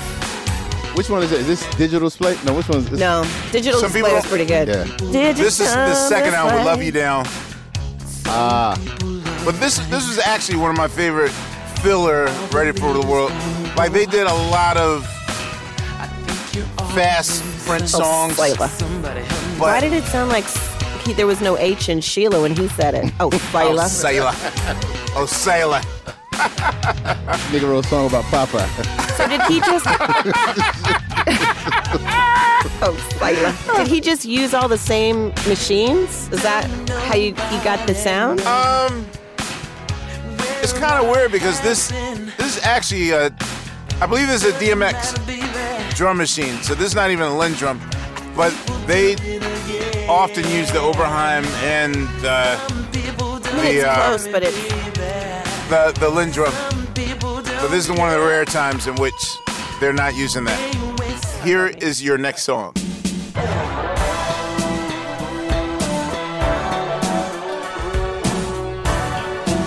sounds very familiar.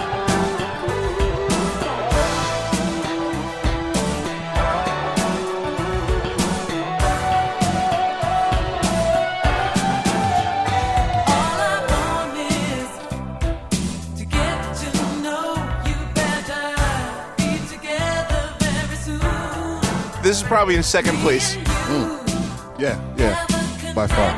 of my Is that Brenda? best song, best songs that Prince never wrote. I'm sorry, it's the chicken. You just said breast breath songs. like Erykah Badu breath songs. Yeah. Will I know this artist?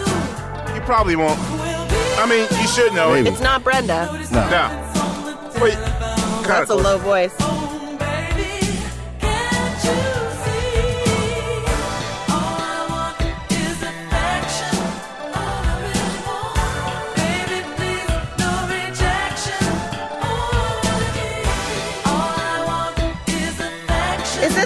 Annie? Is it that Annie lady that was like, um, Is this Tamara in the scene? what is it? All right, this is Tamara in the scene. Okay. I know that.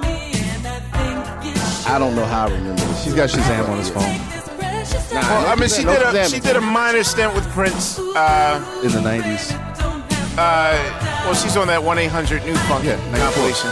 Well, she was actually in a, in a group that. Uh, Mambo Combo. No, well, Prince had a. She had a, a project called MC Flash that Prince had written a whole bunch of songs. for. Wait, what? Yeah, in like '89 or something. What? What's Really? Yeah, I didn't know that was her. yeah, that was her, Margie Cox. I consider this like of the Prince Associated Records to be the original. I heard the song once at, at the strangest of locations. Uh, Did it? It was a stickball com- a competition that Nike was doing like, uh, somewhere like right off of Canal Street downtown. And Q-Tip was DJing. For some reason, he started playing this song like in the middle of the match. Wow. You trying to, if you're playing this and you're DJ, you're trying to send a message to somebody. Like this is one of those cuts that you do where you want to let somebody know what your Prince IQ is. Wow. So this is the cut that you play to let people know we're here. All right, here's our next song.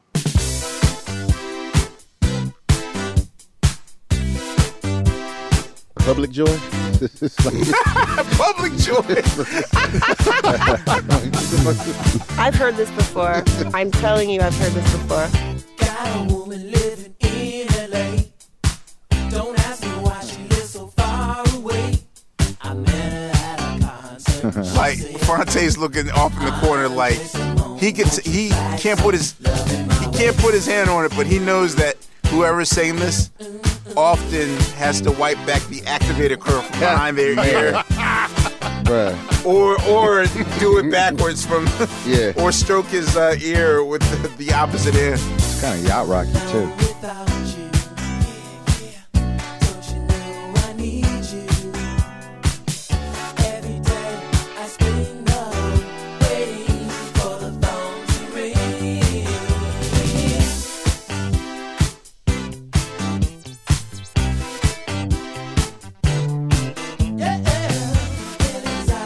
Kelly's Eyes? Kelly's Eyes. Oh yeah, you told me about this song. This is André Cymone. Yeah. Oh wow. Yeah. When André Cymone left the controversy tour in '81, so Larkin Yeah. Arnold Oh, wow. left Capitol, Capitol. Records. Yeah. uh, took a gig at CBS and uh, signed André Cymone. All right, so Maya, here is your final Fifth song. and final song. Yes. Wow. Sound like Dâm-Funk. So much. like for real.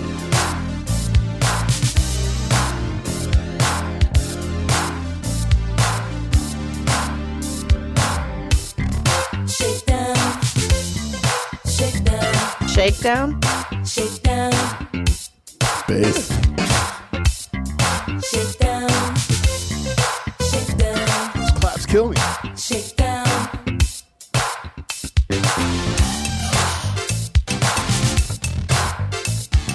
This is like the Oh. like Wild Girls by Climax. Right. Like kind of it's, it's that same. Do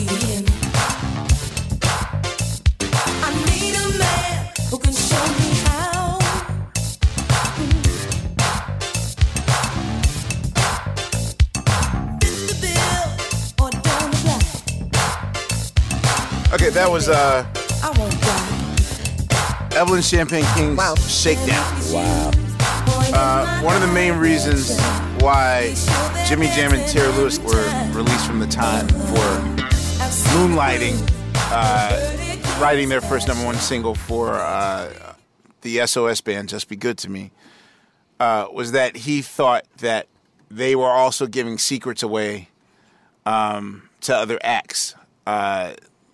Leon Sylvers, in producing Just Keep On Loving Me by The Whispers, Prince never believed that Leon Sylvers wrote or produced that song. He thought that it was Jam and Lewis using him as a mask. and okay, so we got to rewind back. Um, so, how did you uh, come across the attention of uh, our beloved Steve Higgins, uh, announcer of the Tonight Show and head uh, producer of Saturday Night Live? Uh, I was I was performing at the Groundlings in uh, Groundlings Theater in Los Angeles, California. How did you get in? I started from the I started from the bottom, and now I'm here. So you, you were getting co- you were getting coffee first, and then you worked your way up. Or? No, I you you take classes there. You start. It's like a straight up theater program. You like start there. You take classes, then you have to pass on to the next class. Then you start writing, and then you start performing. Then I started performing in the Sunday Company, which is kind of like it's kind of like juvie, like juvie. It's kind of like JV SNL, like on in a, on a little stage. It's like UCB style, but it UCB didn't exist then. It's UCB is more more like indie and hip, and this is just like um, been around since the seventies. Well, who put you up to it? Like, who said, you know what, you should go to the Groundlings? I did because I I'd always I'd always wanted to be on Saturday Night Live. I fell in love with the original cast because my parents were watching it, and so I saw it. Like I got I, I I got an idea of it, and then when the reruns were on, then I fell in love with Gilda and um and the whole the cast as a whole is like this New York idea. Like I've got to get to New York. I want to go where those people are, and that was like later when they were showing reruns, and then I could start taping them and stuff. Like I would, you know, I would tape everything off of TV that I liked, um, and then uh, You came in 2001, right? I think so. Well, I came at the end of the tw- of the twenty fifth season for three shows, so I don't. I And can't then the remember if Drew Barrymore 9/11 episode was your first real episode, or Reese Witherspoon. Reese Witherspoon. That was your first episode. That was my first episode of the of the first official year. But I came for basically instead of instead of auditioning, they brought me in for the last. I didn't audition, which is so so stupid and weird, and it's a miracle that I ended up on the show. But instead, I came and I had a meeting with Lorne because I I met Higgins and Tishan Shannon, who was a writer, and they came to the show and they're like, "You should come audition." And I had a janky ass manager who was like, "Don't do it." the contract's really bad. And I listened to her because I was an idiot. I was like 25, maybe 26. And um, old enough to know better, but I, I listened because she knew about it, and I, so I didn't come.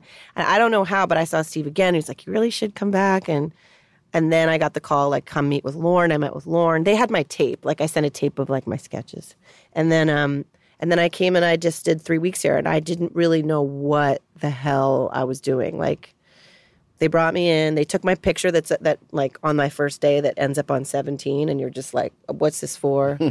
and then we didn't have a pitch meeting that day cuz John Goodman was the host and he didn't want to come in. I don't know, something we didn't have a pitch meeting on Monday.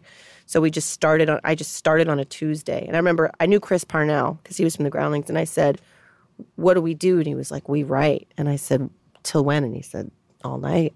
And then everyone's doors just started closing. And I was like, "What the fuck am I supposed to do?" Did And you have a playmate? Who were you paired with? well, me and Zach Galifianakis were weirdly put in an office together, but he didn't know he had auditioned, but he didn't know if he was there to be in the cast or as a writer, and he found out the hard way that he was brought in as like a guest writer.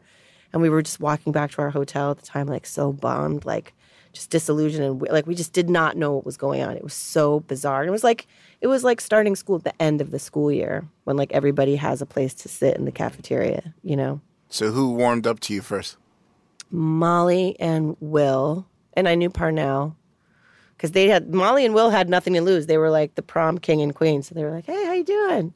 And then I had a mutual friend because Anna at the time there were a lot. That's the thing about uh, the Groundlings is that I knew that people from there went on to the show, and I was like, okay, so I got to go there first. Because at the time when I got out of college, I was like, all right, I'm going to go to the Groundlings. That's going to be my graduate school.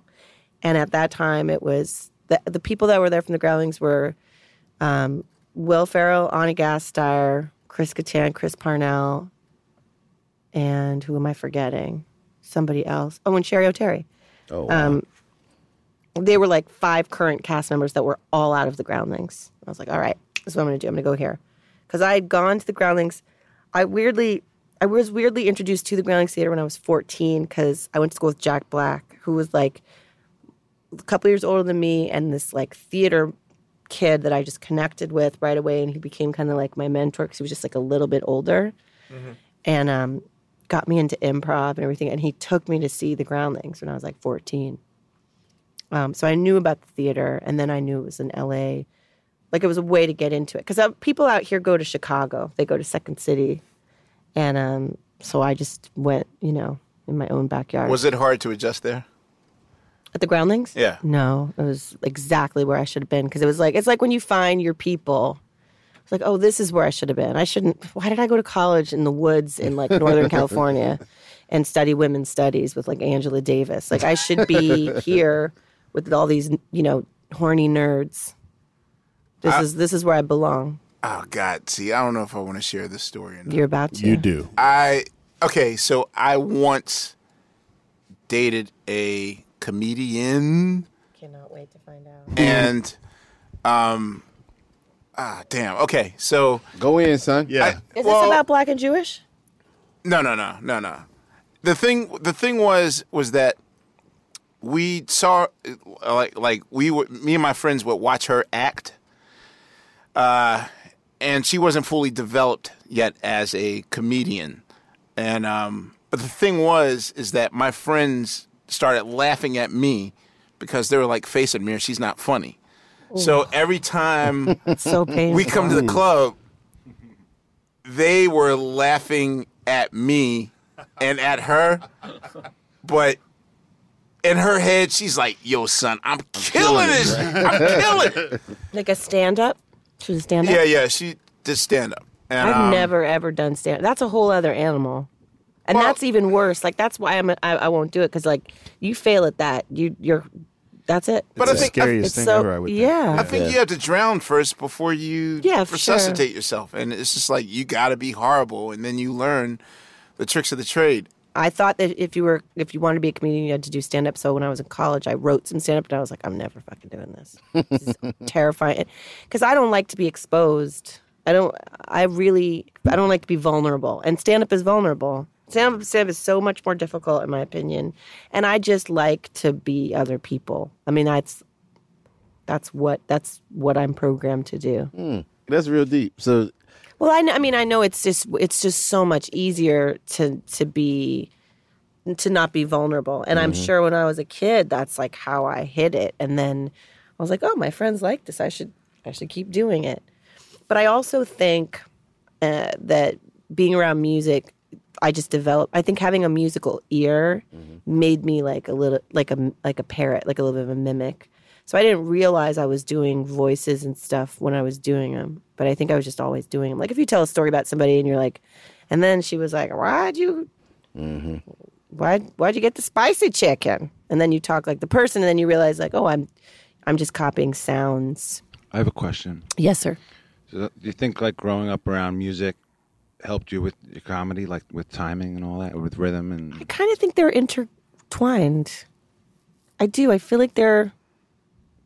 I do. I I feel like they're. Nah, they are. They're a lot of comedians totally I know they want to sing. They be wanting to sing, and, and vice versa. Yes, they do. And I've never. I've, I've never. I've talked to many musicians about this, and I've never gotten an answer why. But musicians and comedians are are each other's. Their counterpart. We're totally connected. Yeah, absolutely. But I think I think that's because they're also skills that other people you can't just you can't just acquire them. You have to naturally possess them both. Yeah.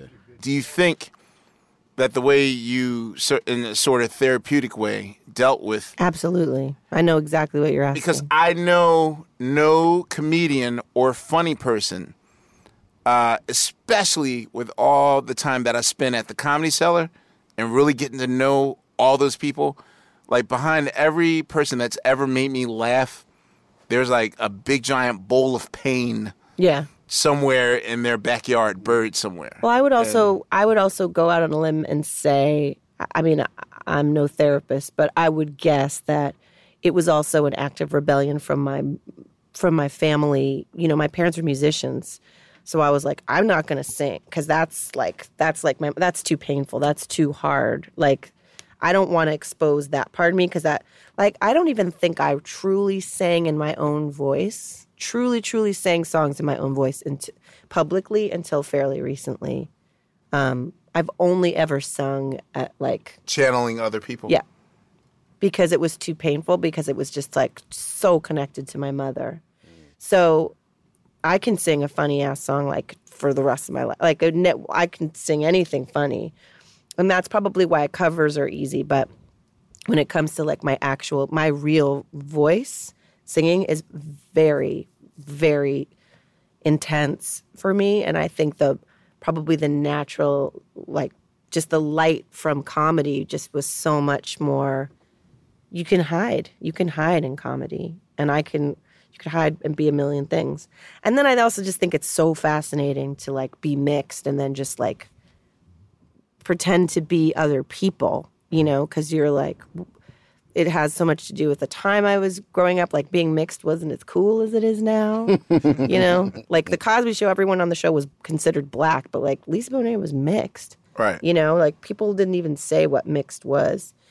And um so I think it was just easier to like just pretend to like be other people and it's just all intertwined. But yes, I think it's absolutely that and it's also like that rebellion from what your parents do. You have to do something else. But it was also cool comedy was cool to them. Like my mom was like f- I think I remember my parents going to see like Richard Pryor concerts. And there's some famous I got it. Mi- uh, Mr. Mr. Rudolph and the Monkey. Yes. Is that what it's called? Did he Miss- name Miss Miss Rudolph? Did he name That's it about after? my. I he knew was it. Fucking with my dad. Yeah. I knew it. I knew it. He had a character called Miss Rudolph that uh, his Mudbone character uh, would have to give like a chicken's leg to, like like an old soothsayer lady. Like Miss Rudolph was always a name that I always heard, and It was about my mom and she and he would fuck with my dad like when they would be sitting there. But it was I think because I even yeah, have some outtakes of Richard Pryor concerts where like your mom was always in the audience. I know, I don't- There's three concerts in which I know. Yeah. I, that's what I heard too. And I actually don't know them as well as you do because as a kid, I don't think they were exposing me to the recordings, but I knew about it like enough. Um, I need to revisit Miss Rudolph and the Monkey. Well, see, the tables have turned now because now I think it's like you're Maya Rudolph and that's Maya Rudolph's mother. Like it's not even. Yeah, well, that's again back to I'm sure for you it was yeah. like you know the the escaping the shadow of being Minnie Riperton's daughter as opposed to you know. Not well. You know what though? That doesn't exist for me because I will say, growing up, I didn't feel like my mother was a household name. I feel like people who knew my mother knew my mother, or they'd go or they'd know that song. But I didn't feel I wasn't Diana Ross's daughter. Like it was a different thing, and so yeah, people in the curious about that. know Yeah, were did- how was that like for you? Uh, like, did you know that your mother was? You know, she, yeah, yeah. Like, was that ever, or did you, or even I like don't after think she passed, entirely. did you know, even like what your dad was doing? Like, did you know that you were maybe a little more privileged or had, you know, than maybe other kids or whatever? Um, Not even with like, even even our era with like tribe samples, where like, Right. No. Minnie Riperton was like such a yeah. It I didn't. I mean, that was really fascinating to me. Like starting college uh, was when that Tribe album came out. That was literally like half of it was like my mother, you know, Mm-hmm. or or songs that songs that I'd grown up listening to and had stopped listening to because it was too hard to put those records on. Mm-hmm. But it was just becoming cool that like my friend who was like the DJ in college would play like you know those songs where I was like, "Are you playing my mom? Wow, you're playing my mother's music." And then I was like, "Wait a minute." that's why that's familiar to me. It's that's my that's my mother, you know, or that's like the beginning. That's why of- you're in college. No. Yes, exactly. And that was the stuff my dad and I would talk about, like, because sampling was so fascinating to him at the time, and talking about that and what that had become in the industry. Because my dad's such an artist and was like, but you know what? That that to me was so, that was such a prideful moment of like those cool people know like my people. That it took me a long time to To revisit the music. Well, yes, and also to realize that people were out there. Plus, my last name is Rudolph, so until I really Mm-hmm. started acting, people didn't know that was my mom. And then, and then I, and then the other part about my mom that's just so fascinating is like people are so I don't know what it is. I don't know if it's because she was so young when she died and it was like, you know, pre YouTube, we didn't have all the, like, you were the first person I ever met who was like, I have footage of like your mom on talk shows. And I was like, what? I didn't know that stuff. I thought all that stuff was gone.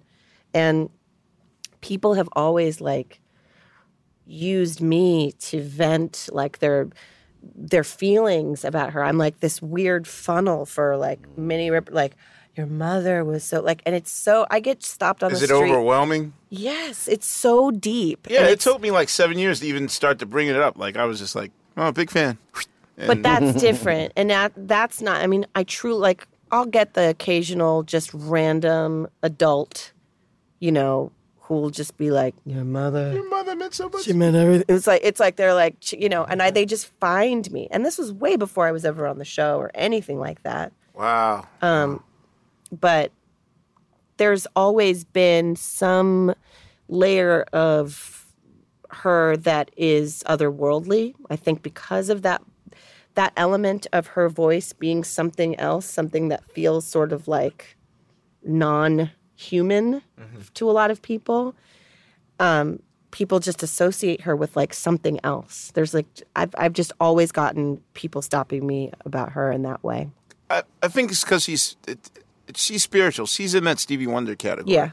Like, because your mom didn't really come from the gospel background of, of black music. So she, I, I would say that she's almost the Sade of her of that time. period because Sade, you know, meant a lot to black people and, and white people alike. But, you know, she didn't come from a, a, a gospel, you know, down home background, at least the way that she projected herself. There was like a class thing. I was about to say it was very classic. very- my mother, I mean, my grand, I mean, I'm sorry, my aunt was a big Minnie Riperton fan, and that was the first time I got, uh, I was introduced to her music. And this is like, you know, you talk about um, how your parents, that was the first time they used you to talk about death, like her death, talk about it.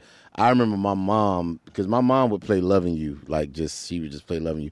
And I just remember hearing, I was like, Mama, who is that? And she was like, that's Minnie Rips. I'm like, well, who is that? And she would tell me, oh, this lady, you know, she died. And, you know, and Yeah. so then, you know, I looked in the album cover and it was like, uh, I think Adventures in Paradise, where she's with the lion. I think that's the lion Yep. cover is that one. And so my aunt would have all her records. And this is in the 80s. And so my aunt was like, she was very, this is kind of like, she was like a black yuppie kind of, you mm-hmm. know what I mean? She was teaching school. She had her own apartment. She had the first like answer machine. Like that was the first time I ever saw an answer machine ever. And so she would play your mom's music all the time. And it was just like what Ahmir said, it was really like classy. I just remember seeing her and it wasn't like the disco stuff. Like she didn't like you. I mean, y'all shop for records, so you know if Yeah. like you see an album cover and you know, and it's like nine niggas in silver suits and shit, it's gonna be whack as fuck. You know what I mean? But like your mother was always just really. She just had her own thing, just Mhm. really classy, and I just always remembered that. you ever see the lion attacking her video? Yes. You can see my dad coming in to make sure she's okay. It was like a promo commercial, so it was actually a recreation of the. Because I think we, me and my remember the brother were promo there for the photo shoot. Because I remember having ice cream and seeing the like, my mother is sitting next to a lion, and we were like, look, but we were like far away, and we're thinking like, can the lion see my ice cream? it was a different lion the second time they shot it, Oh, and this lion wasn't as. He just kind of like panicked. I guess he had been declawed, so she wasn't hurt or anything. oh. But, yeah, you see the lion like and there's no attitude, sound, like, so you can't tell if anyone's screaming or not. It was like somebody's Super 8 camera. Yeah, it was chills. So I hear that you are going to be spending a lot of time in New York City, hopefully doing uh, the Maya Marty project. yes, yes. Uh, What made you want to bring back the the variety show format? this is what I do, and this is what Marty does. We, you know, I, Martin I, Short? I like what's that? Martin Short. Martin Short, yes. Or as the I thought it was as the- Martin Scorsese. It's Martin Short. that would be a very different show. Although I would Very. love to I do thought it that. was Martin. Martin. So yeah, the show is is it's it's it's all the stuff that we love. It's perf- it's music and comedy and performance based, and really just all the elements of Saturday Night Live that I love that are, you know, getting people together and and being goofy and all that stuff. But but I think like just um, just the the stuff that I think probably is the imprint for all of us, which is people coming on and doing things that you didn't normally get to see um, them do. You know, I just did a thing with. Um, Emma Stone and and um, it was like a perfect example of like that's why I wanted to do the show. I, she she and I sang a song together, and it's not something you would normally see her do, but those were like those were the things that when you saw a variety show that you you're like wow I didn't know that guy sang or I didn't know that person was that funny or just like these just like extra delicious tidbits. well based on the super viralness of that particular clip that you did with Emma. First of all, how many ti like how many takes did you guys complete that in? We only did it in two, we only did it twice. Wow. But wow. I can't imagine She's having to do something over and over and over again. Can, can you explain to our listeners who may not have seen that, like what, what you guys did in that video? Um, I saw these Swedish girls, uh, this band called Erato. Um, these girls from Sweden sitting in their kitchen um, playing butter tubs to do, you know, the, the, the cup song, which um, which I guess became famous. Uh, From- Anna Kendrick did. Oh yeah, yeah. The yeah. movie So it's- uh, Pitch Perfect. Yes. Wow, so it's okay. the same rhythm, but they did it to the Robyn song "Call Your Girlfriend," Mm-hmm. and they did these really beautiful harmonies. Um, and I don't know why, but I was like, I feel like I, I heard Emma can sing. I wonder if she'd be into doing this, and so I sent it to her, and she immediately she was like, "Wow, that sounds great!" And then she immediately sent back a video of her practicing it, and she had like picked it up right away. And um, my daughter, my ten year old daughter Pearl, was actually helping me out with it like the day before. My my ten year old daughter and my twenty three year old cousin were like showing me how to do the cups because I loved the song, and I and I in my head I was like, yeah, let's do it. And then when it came time to do it, I realized like I don't know how to do it. Right. Wow. But um, but I didn't. We rehearsed a little bit, and it was one of those things like you can just tell when someone can harmonize, and she just she was amazing. she just did it. Wow. You guys nailed that. One. That was great. Thank you. Well, I, I hope, uh, even for selfish, vain reasons, I, I hope uh, you guys get picked up and you become a, a fixture at the 30 Rock building so we can do projects together. Yes, please. That'll be awesome. That'll yeah, be awesome. That would make me happy too. Well, we thank you very much uh, for for joining us. oh, Thank it's you. a pleasure, gentlemen, up? ladies that are listening, Lady. fellas, Lady, all five. Lady. All two women. I'm a dogs. yeah, so uh, we thank you very much, It's my pleasure. Ms. Maya. You made me. You made me feel knowledgeable about many things. We learned a lot. Actually, we did. when- We learned a lot tonight. Ladies and gentlemen, uh, wow, this uh, concludes the Questlove Supreme experience. Uh, any last words, Boss Bill? Uh, none. Just uh, come back and check us out next week. Uh, we start at Wednesday. 1 Wednesday. PM, Wednesday, 1 p.m. Eastern Standard Time, 10 a.m. Pacific Standard Time. I'll be listening. And uh, we replay until Friday, and then after that, you can check out our mixtape featuring more songs. And this is the only time you can hear. it. It's not like you can go back and. Oh no, no, you can't come back. Uh, So one time- so you gotta hear So it you gotta you gotta listen. You know, between now and Friday afternoon, or you are. You miss it Wow, you're sadly Or- missing- Look. You know, you might. Well, actually, you know what? They can listen to the, you know highlights from the show on the mixtape, but it, it's nothing beats hearing the the In- full in the flesh. I the get it. full show. So Hey, unpaid bill, man. What did we learn today? I don't even know where to begin. Are you just waking up? Yeah. Okay, okay, okay. I'm waking up to the dawning of Prince knowledge, of which there was a lot today. yeah, I, I kind of overdid it on the Prince knowledge. I, I apologize, but you know. That's fine with and me. it's only going to get worse. Well, no, I think I mine is mean- probably the biggest Prince nerd. Until we get uh, uh probably Fred in here. Uh, as far as celebrities are concerned, Fred who? Uh, Fred Savage. Really? From Word? Wonder Years. Wonder Years? Yes. No, Fred Armisen. Oh. Oh, no, I okay. thought Fred Savage Well, no. I mean, yeah. Oh, Fred oh, why not? Flintstone. Yeah, like, Fred Savage, Kevin from the What That Yeah. Wow. Yes, but all right. So you learn about liquor uh, liquor houses today. Ooh. Unpaid bill. Yeah. Yeah. So maybe we should all make a pilgrimage to Memphis. We'll I go have to a Beale feeling- Street and go to W- Going forward, we should make pilgrimages to a lot of different places, that we speak of. like south of the Mason Dixon line, as we say. All right, we'll do that. We'll do corn the corn liquor experience. So Sugar Steve, You. uh, what'd you learn today, man? I learned that Gainesville is the music capital of Florida. Somehow. That's all you Um, learned. Um, I love Maya. I really love Maya. I love her She's too. great. yeah.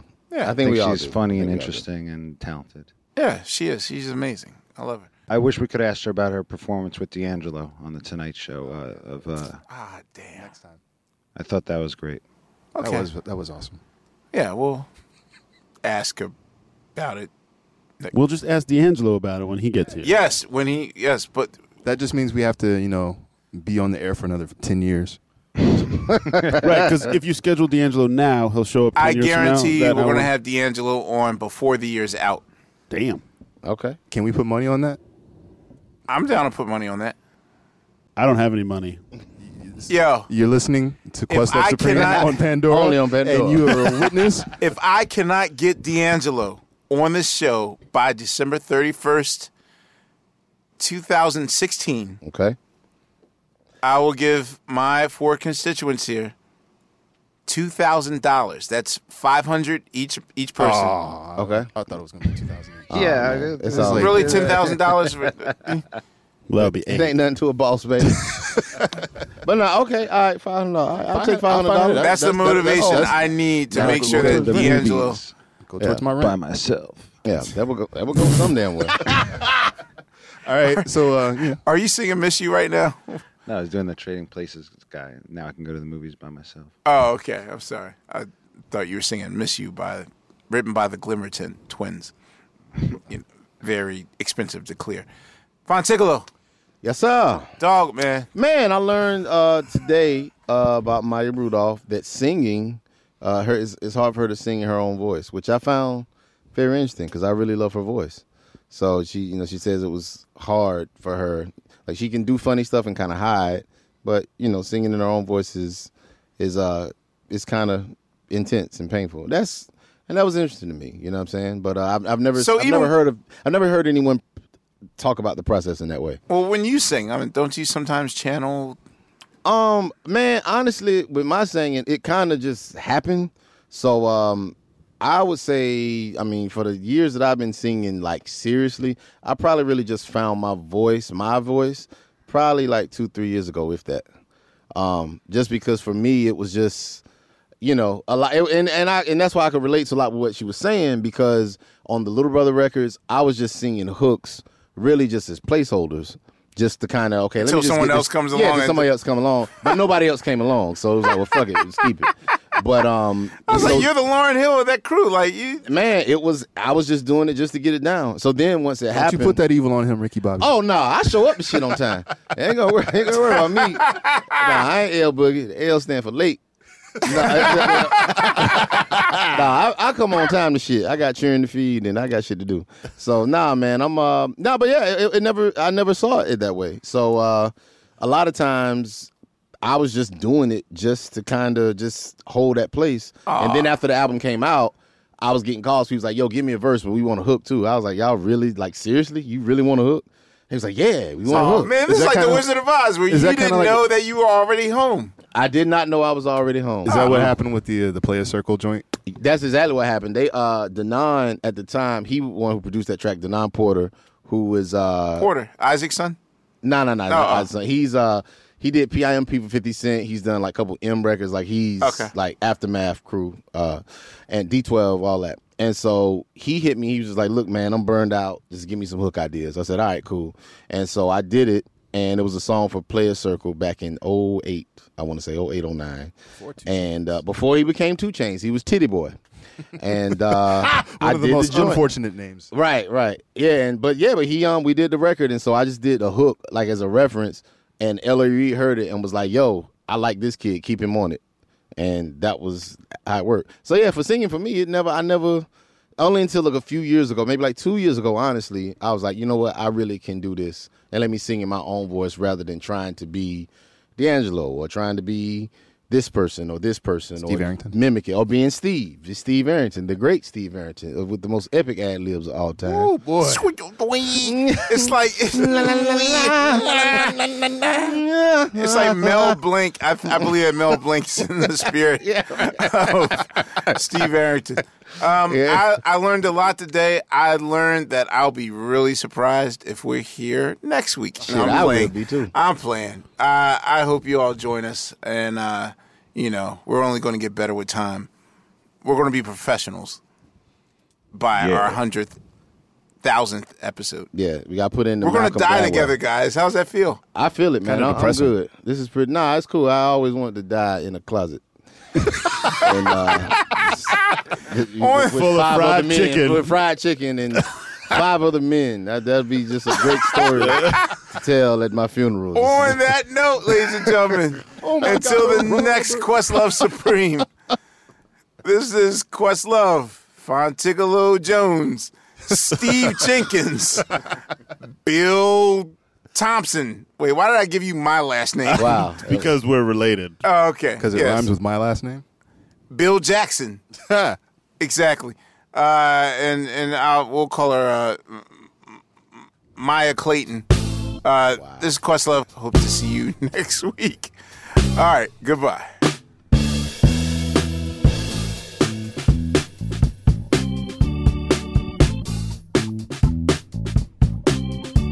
Questlove Supreme is a production of iHeartRadio. This classic episode was produced by the team at Pandora. For more podcasts from iHeartRadio, visit the iHeartRadio app, Apple Podcasts, or wherever you listen to your favorite shows. Hi, it's Sugar Steve from Questlove Supreme. If debit is your go to card, Discover thinks it's time you get rewarded too. So, check out Discover Cashback Debit, a game changing checking account with cash back on everyday debit card purchases. That's right. Cashback isn't just for credit cards anymore. Whether it's a movie date, flea market find, or midday latte, you can start earning cash back. And did I mention there are no fees? Period. Check out transaction eligibility and terms at discover.com slash cashback debit. Discover Bank, member FDIC. Did you know that most salads travel over 2,000 miles to reach your plate? But not with 80 Acres Farms. Their crisp salad greens and herbs are food less traveled, going from farm to store in days, not weeks. They stay fresher for longer in your fridge. My salad lasts all week long, which means less food waste and easy meal planning. Oh, and did I mention there's no need to wash these greens?